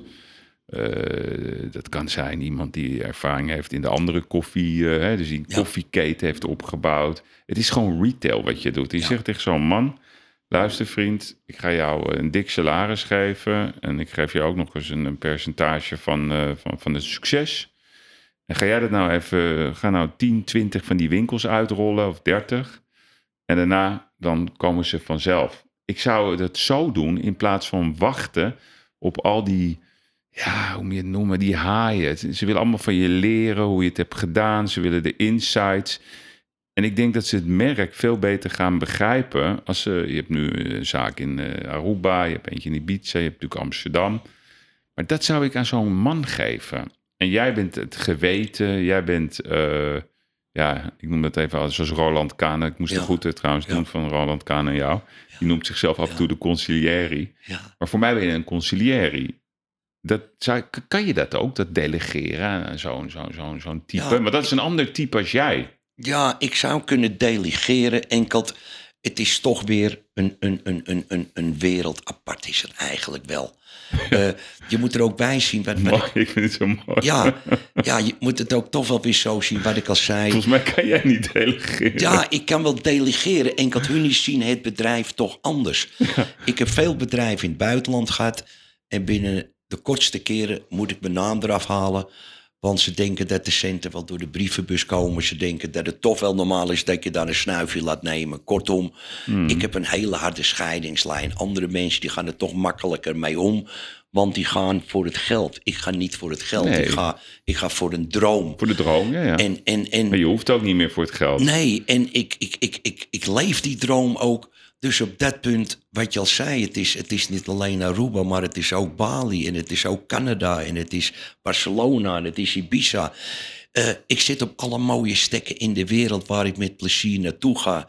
Niet omdat ik zaken ga doen, maar omdat ik graag naar die steden of die plaatsen toe ga. Ja. En, en daar kan je wel gaan zeggen van, nou gaan we hem uitrollen en we gaan kijken hoe we zo snel mogelijk zo'n bedrijf wereldwijd krijgen. Dat, dat, hoe- dat wil je dus eigenlijk niet. Ja, nou, ik wil het. Aan de andere kant wil ik het ook weer niet. Het Ja, is heel is gek. het. Nee, maar dat ja, is het. ja, ik ben een tevreden mens op dat punt. Ja, en ja ik nee, maar puur- dat is, dat is mooi dat je dit zegt. Want ik zat erover na te denken vanochtend. En dan denk ik, je, volgens mij wil je het helemaal niet. Want stel nou voor, dan heb je tien winkeltjes extra. En dan komt er zo'n eh, private equity fonds. En die zegt, nou Henk, weet je, we bieden je Ja. 100 miljoen. En ook nog een earn-out. En eh, Ja, dan denk ik dat jij denkt, ja, wat moet ik ermee? Want je hebt al genoeg. Je hebt al... Ik denk dat je het helemaal niet wil. ik denk het ook. Ik denk het ook, Yves. Kijk, ik heb, Grappig. ik, heb wei- ik heb weinig in mijn zak. wil je sterven in het harnas. Ja, ja, dat zeker. Maar ik heb weinig in mijn zak. Maar ik heb alle dingen in het leven die ik graag zou willen hebben. Ja, Dus ik zou ook inderdaad niet weten wat ik morgen met geld moet doen. Nee, Klinkt, precies. het klinkt heel raar, maar ik zou het niet weten. Ik, ik wil het overlaten aan de familie en aan de mensen. Ja, die maar je daar wil al volgens mij een soort heritage achter. Want kijk, ja, ik, ja, ik had gisteren even contact met jou. En toen, toen zag ik jou, eh, je stuurde me een WhatsApp berichtje. Ja, Toen zag ik de foto van Willy, hè, jouw vrouw. ja, ja. En toen dacht ik, jeetje, ik vond dat zo heftig. Ja. Ja. Ja, dat is wel Toen- het moeilijkste rijden wat je nou aan, Ja. wat je aan had. Nee, dat is, dat is, eh, dat is iets... Zij, eh, zij is wanneer is ze overleden? zij is eh, afgelopen januari, was het twee jaar geleden dat ze overleden is. Maar daarvoor is 2,5 jaar aan, een, aan, een, aan een verschrikkelijke slijtageslag voor afgegaan. Waarbij, ik, waarbij ze opgegeven was uiteindelijk in Nederland. En ik heb er dus zomaar gezegd gekidnapt. Ik heb een, ik heb een, ik heb een ambulance laten komen en ik heb, eh, en ik heb er gekidnapt en ik heb haar naar Engeland gebracht. En daar heb ik een jaar in Engeland gewoond met de, met de kinderen erbij. Daarna een jaar in Heidelberg in Duitsland eh, eh, verpleegd. En ik heb daar gewoond, een jaar in, in Heidelberg met mijn kinderen. En daarna een, een half jaar thuis gekomen. Ik heb toen ook een huis gekocht en die heb ik helemaal laten verbouwen. Puur met een, een, een, een, intensive care kamers en alles erop en eraan. Want ze moest dus 24 uur hele zware verpleging hebben.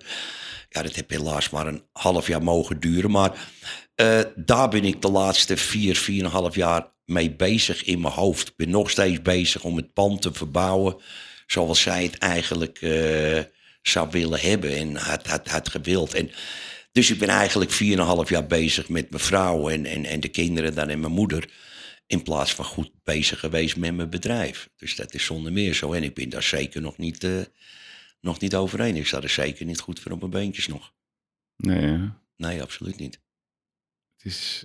eh, omdat zij is eigenlijk. ja, dit, dit is misschien ook de geluk van je leven. Dat je iemand ontmoet die, die gewoon eigenlijk in je kruipt. In je Ja, hart. Ja, en ja, ja. ja. je- zij, zij is eigenlijk eh, jouw, jouw tweede ik. En jij was waarschijnlijk haar tweede ik. En dat is, ja, het is zo moeilijk hè, om daarover na te denken. Ja, dat, dat, dat, dat, dat- dat- ik heb altijd het nummer draai ik altijd. De wings beniet mijn wings, de vleugels van mijn vlucht. En dat was, eh, dat was deze vrouw. En het is deze vrouw. Het was deze vrouw. Hoe heet het dat is nummer? deze vrouw. De vleugels van mijn vlucht van Paul de Leeuw. Of eh, de wind beniet mijn wings van, eh, ja. weet ik even niet wie dat is. Gaan we er wel in zetten. Maar, maar ook een heel mooi nummer. Bijvoorbeeld eh Walter Kroes heeft die gedaan. dat ben jij. Hmm. Dat is een nummer die heeft hij geschreven voor mij. Helemaal gericht op mijn vrouw. Aan de hand van die 2,5 jaar dat ik met mijn vrouw gecommuniceerd heb. door middel van de, de, de wenkbrauwen en de lippen die ze optrok. Praten kon ze niet meer. En toch eh, besprak ik alles met haar eh, tot heden te dag aan toe. eh. En elke dag als je opstaat, elke dag zit ze in je hoofd. Nou ja, waar ik kom hangt een foto. Ik heb, ik heb, ik heb hier een band om mijn pols en er zit er as in. Ja, En ik heb een, een kettingje om mijn nek en dat zijn onze vingerafdrukken. En in mijn tuin staat er, er as in een mooi ding. En, en in Canada en in Ibiza. Deze vrouw die leeft elke dag nog in mijn hoofd. En alle beslissingen die ik nog moet doen, eh, die neem ik samen met haar. mooi man. Ja, ja ik praat met haar. Ja? En eh, ja, ik krijg antwoord. Dus, dus, dus, dus ik zei al, daar moet je een tik voor hebben. Maar voor mijn eigen krijg ik een antwoord. Ik geef mijn eigen een antwoord. En voor mijn gevoel krijg ik een antwoord. En aan de hand daarvan neem ik nog steeds beslissingen. Hmm. Is er eigenlijk ooit een vraag geweest die je haar nog had willen stellen, die je nooit hebt gesteld? Nou ja, weet je wat het is? Die, die, die. Dus als je, als je, als je 2,5 jaar naast het bed zit van je vrouw en die overlijdt eh, elke paar weken wel, elke paar weken, dan wordt er gezegd van het is over en uit. Dan praat je natuurlijk heel, heel veel met elkaar. Ook weer, eh, de vrouw kon dingen begrijpen, maar kon niet meer praten, maar gaf antwoorden met de, met de wenkbrauw of met de, met, de, met de lip die ze optrok. Eh, ja, dan heb je op een gegeven moment alle, alle, alle vragen en alle dingen wel gedaan. Maar veel belangrijker, je hebt gewoon eh, tot, het, tot het ultieme uiterste... heb je samen gevochten om, om, om het zover niet te laten komen. Ja, op een gegeven moment komt het noodlot. Maar dan heb je zoveel uitgesproken met elkaar en, en, en voor elkaar gedaan en gevochten samen. En kinderen natuurlijk ook, die waren daar ook dag en nacht mee bezig. Dus ja, dan blijven er eigenlijk niet, niet veel vragen meer over. Enkel maar, ja, waarom? Waarom? Waarom zij in plaats van ikzelf? Waarom? Hmm. Dat is ook het gekke natuurlijk uit het leven. Je hebt een leeftijdsverschil en je gaat er gewoon van uit dat eh, je gaat gewoon eerder. En zo'n vrouw blijft over met de kinderen en het hele bedrijf gaat wel door. eh. Want zij was hoe oud? Z- zij was van, eh, van zeven jaar jonger dan mij. ja, ja. Zeven jaar jonger.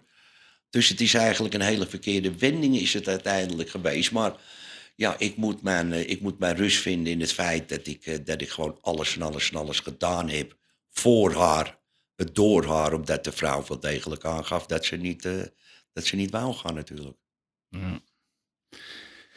Deze uitzending is voor haar. Ja, ik zou nog uren met je kunnen praten. Ehm The Legend, hè? Ik denk wel dat je het bent. Boy zei het, maar Ja, kijk, ik vind eh, wat ik zo inter- waar, waar je me toe aan het denken zet, is dat. Ik gaf een voorbeeld, maar ik zeg ook altijd: de beste voetballers komen altijd uit de sloppenwijk. Hè? Ja. De mensen vergeten heel vaak ehm, hoe het is om uit een buurt te komen waar je ja, ge- eigenlijk overgeleverd bent aan de buurt. Ja. Ik zie er maar eens op een manier uit te komen. En die taal die ze daar spreken, ja, dat is toch ook een taal ja, waar je gewoon, eh, je moet opkomen voor jezelf, anders win je die wedstrijd Ja. niet.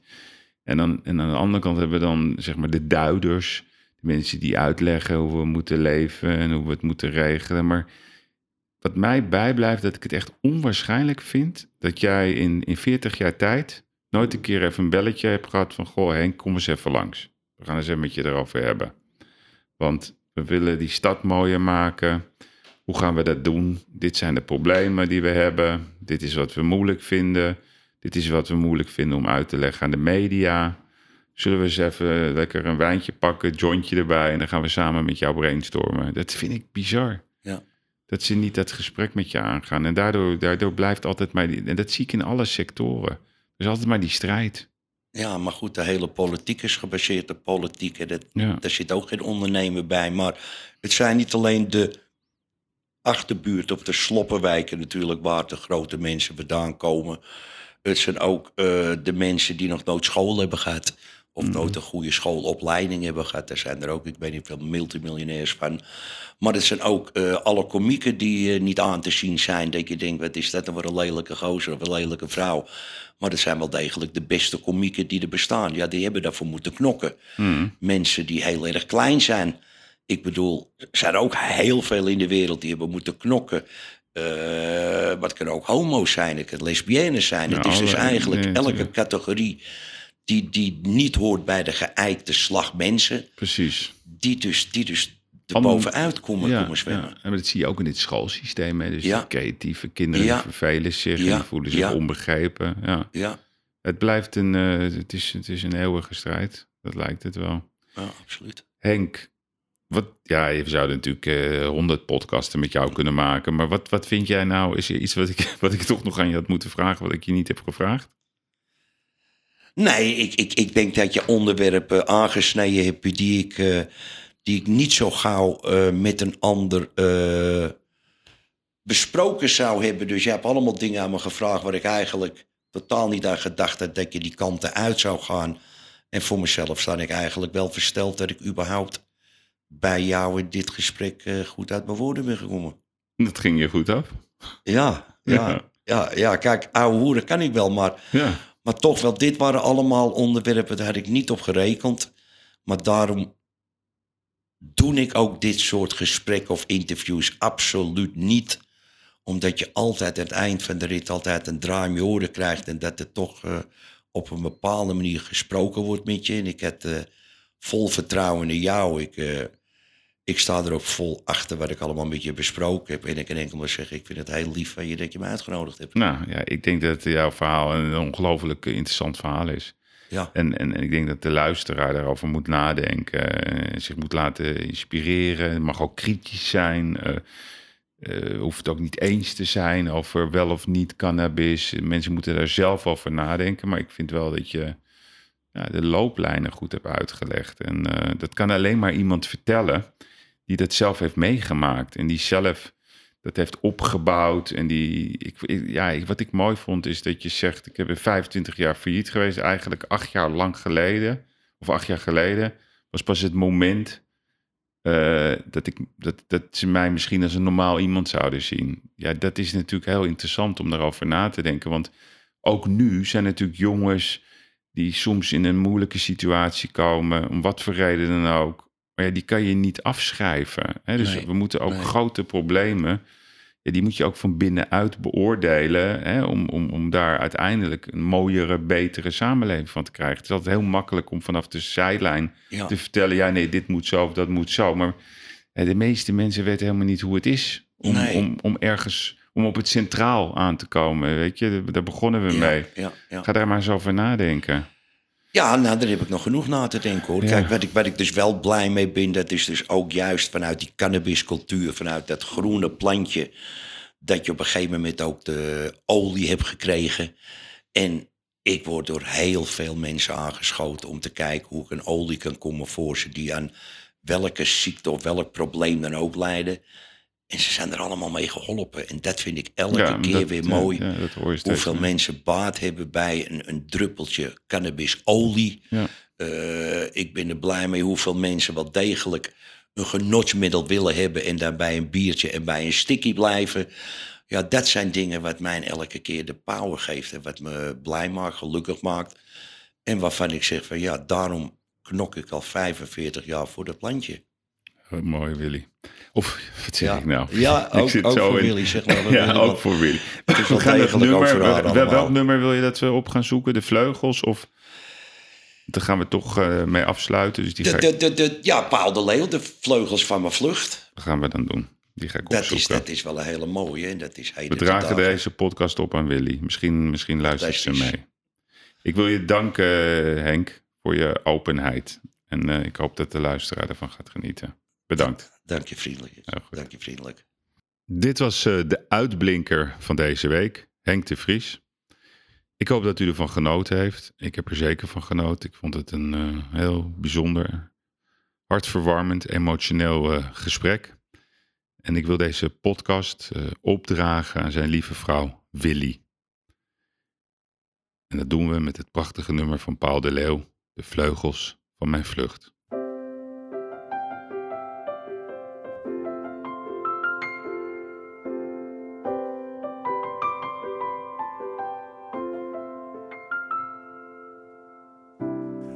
Vast heel eenzaam in mijn schaduw. En nooit is wat zon op je gezicht.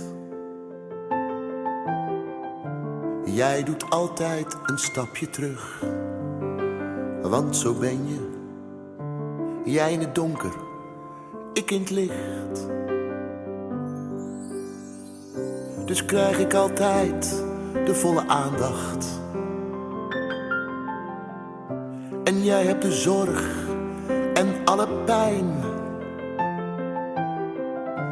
Jouw mooi gezicht bleef anoniem al die tijd.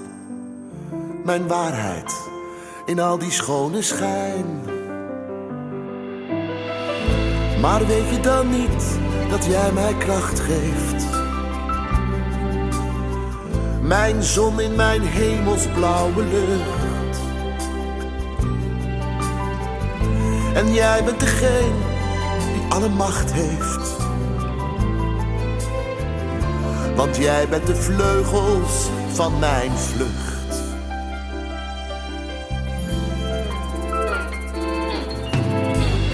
Waarschijnlijk heeft niemand in de gaten hoe jij met me meereist in mijn hart. Hoeveel ik werkelijk van je hou, want dat doe ik. Ik zou niet meer kunnen zonder jou. Want weet je dan niet dat jij mij kracht geeft? Mijn zon in mijn helderblauwe lucht. En jij bent degene die alle macht heeft. Jij bent de vleugels van mijn vlucht.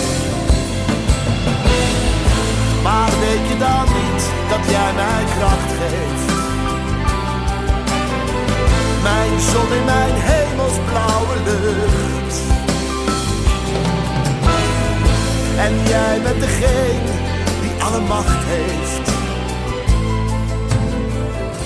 Want jij bent de vleugels van mijn vlucht.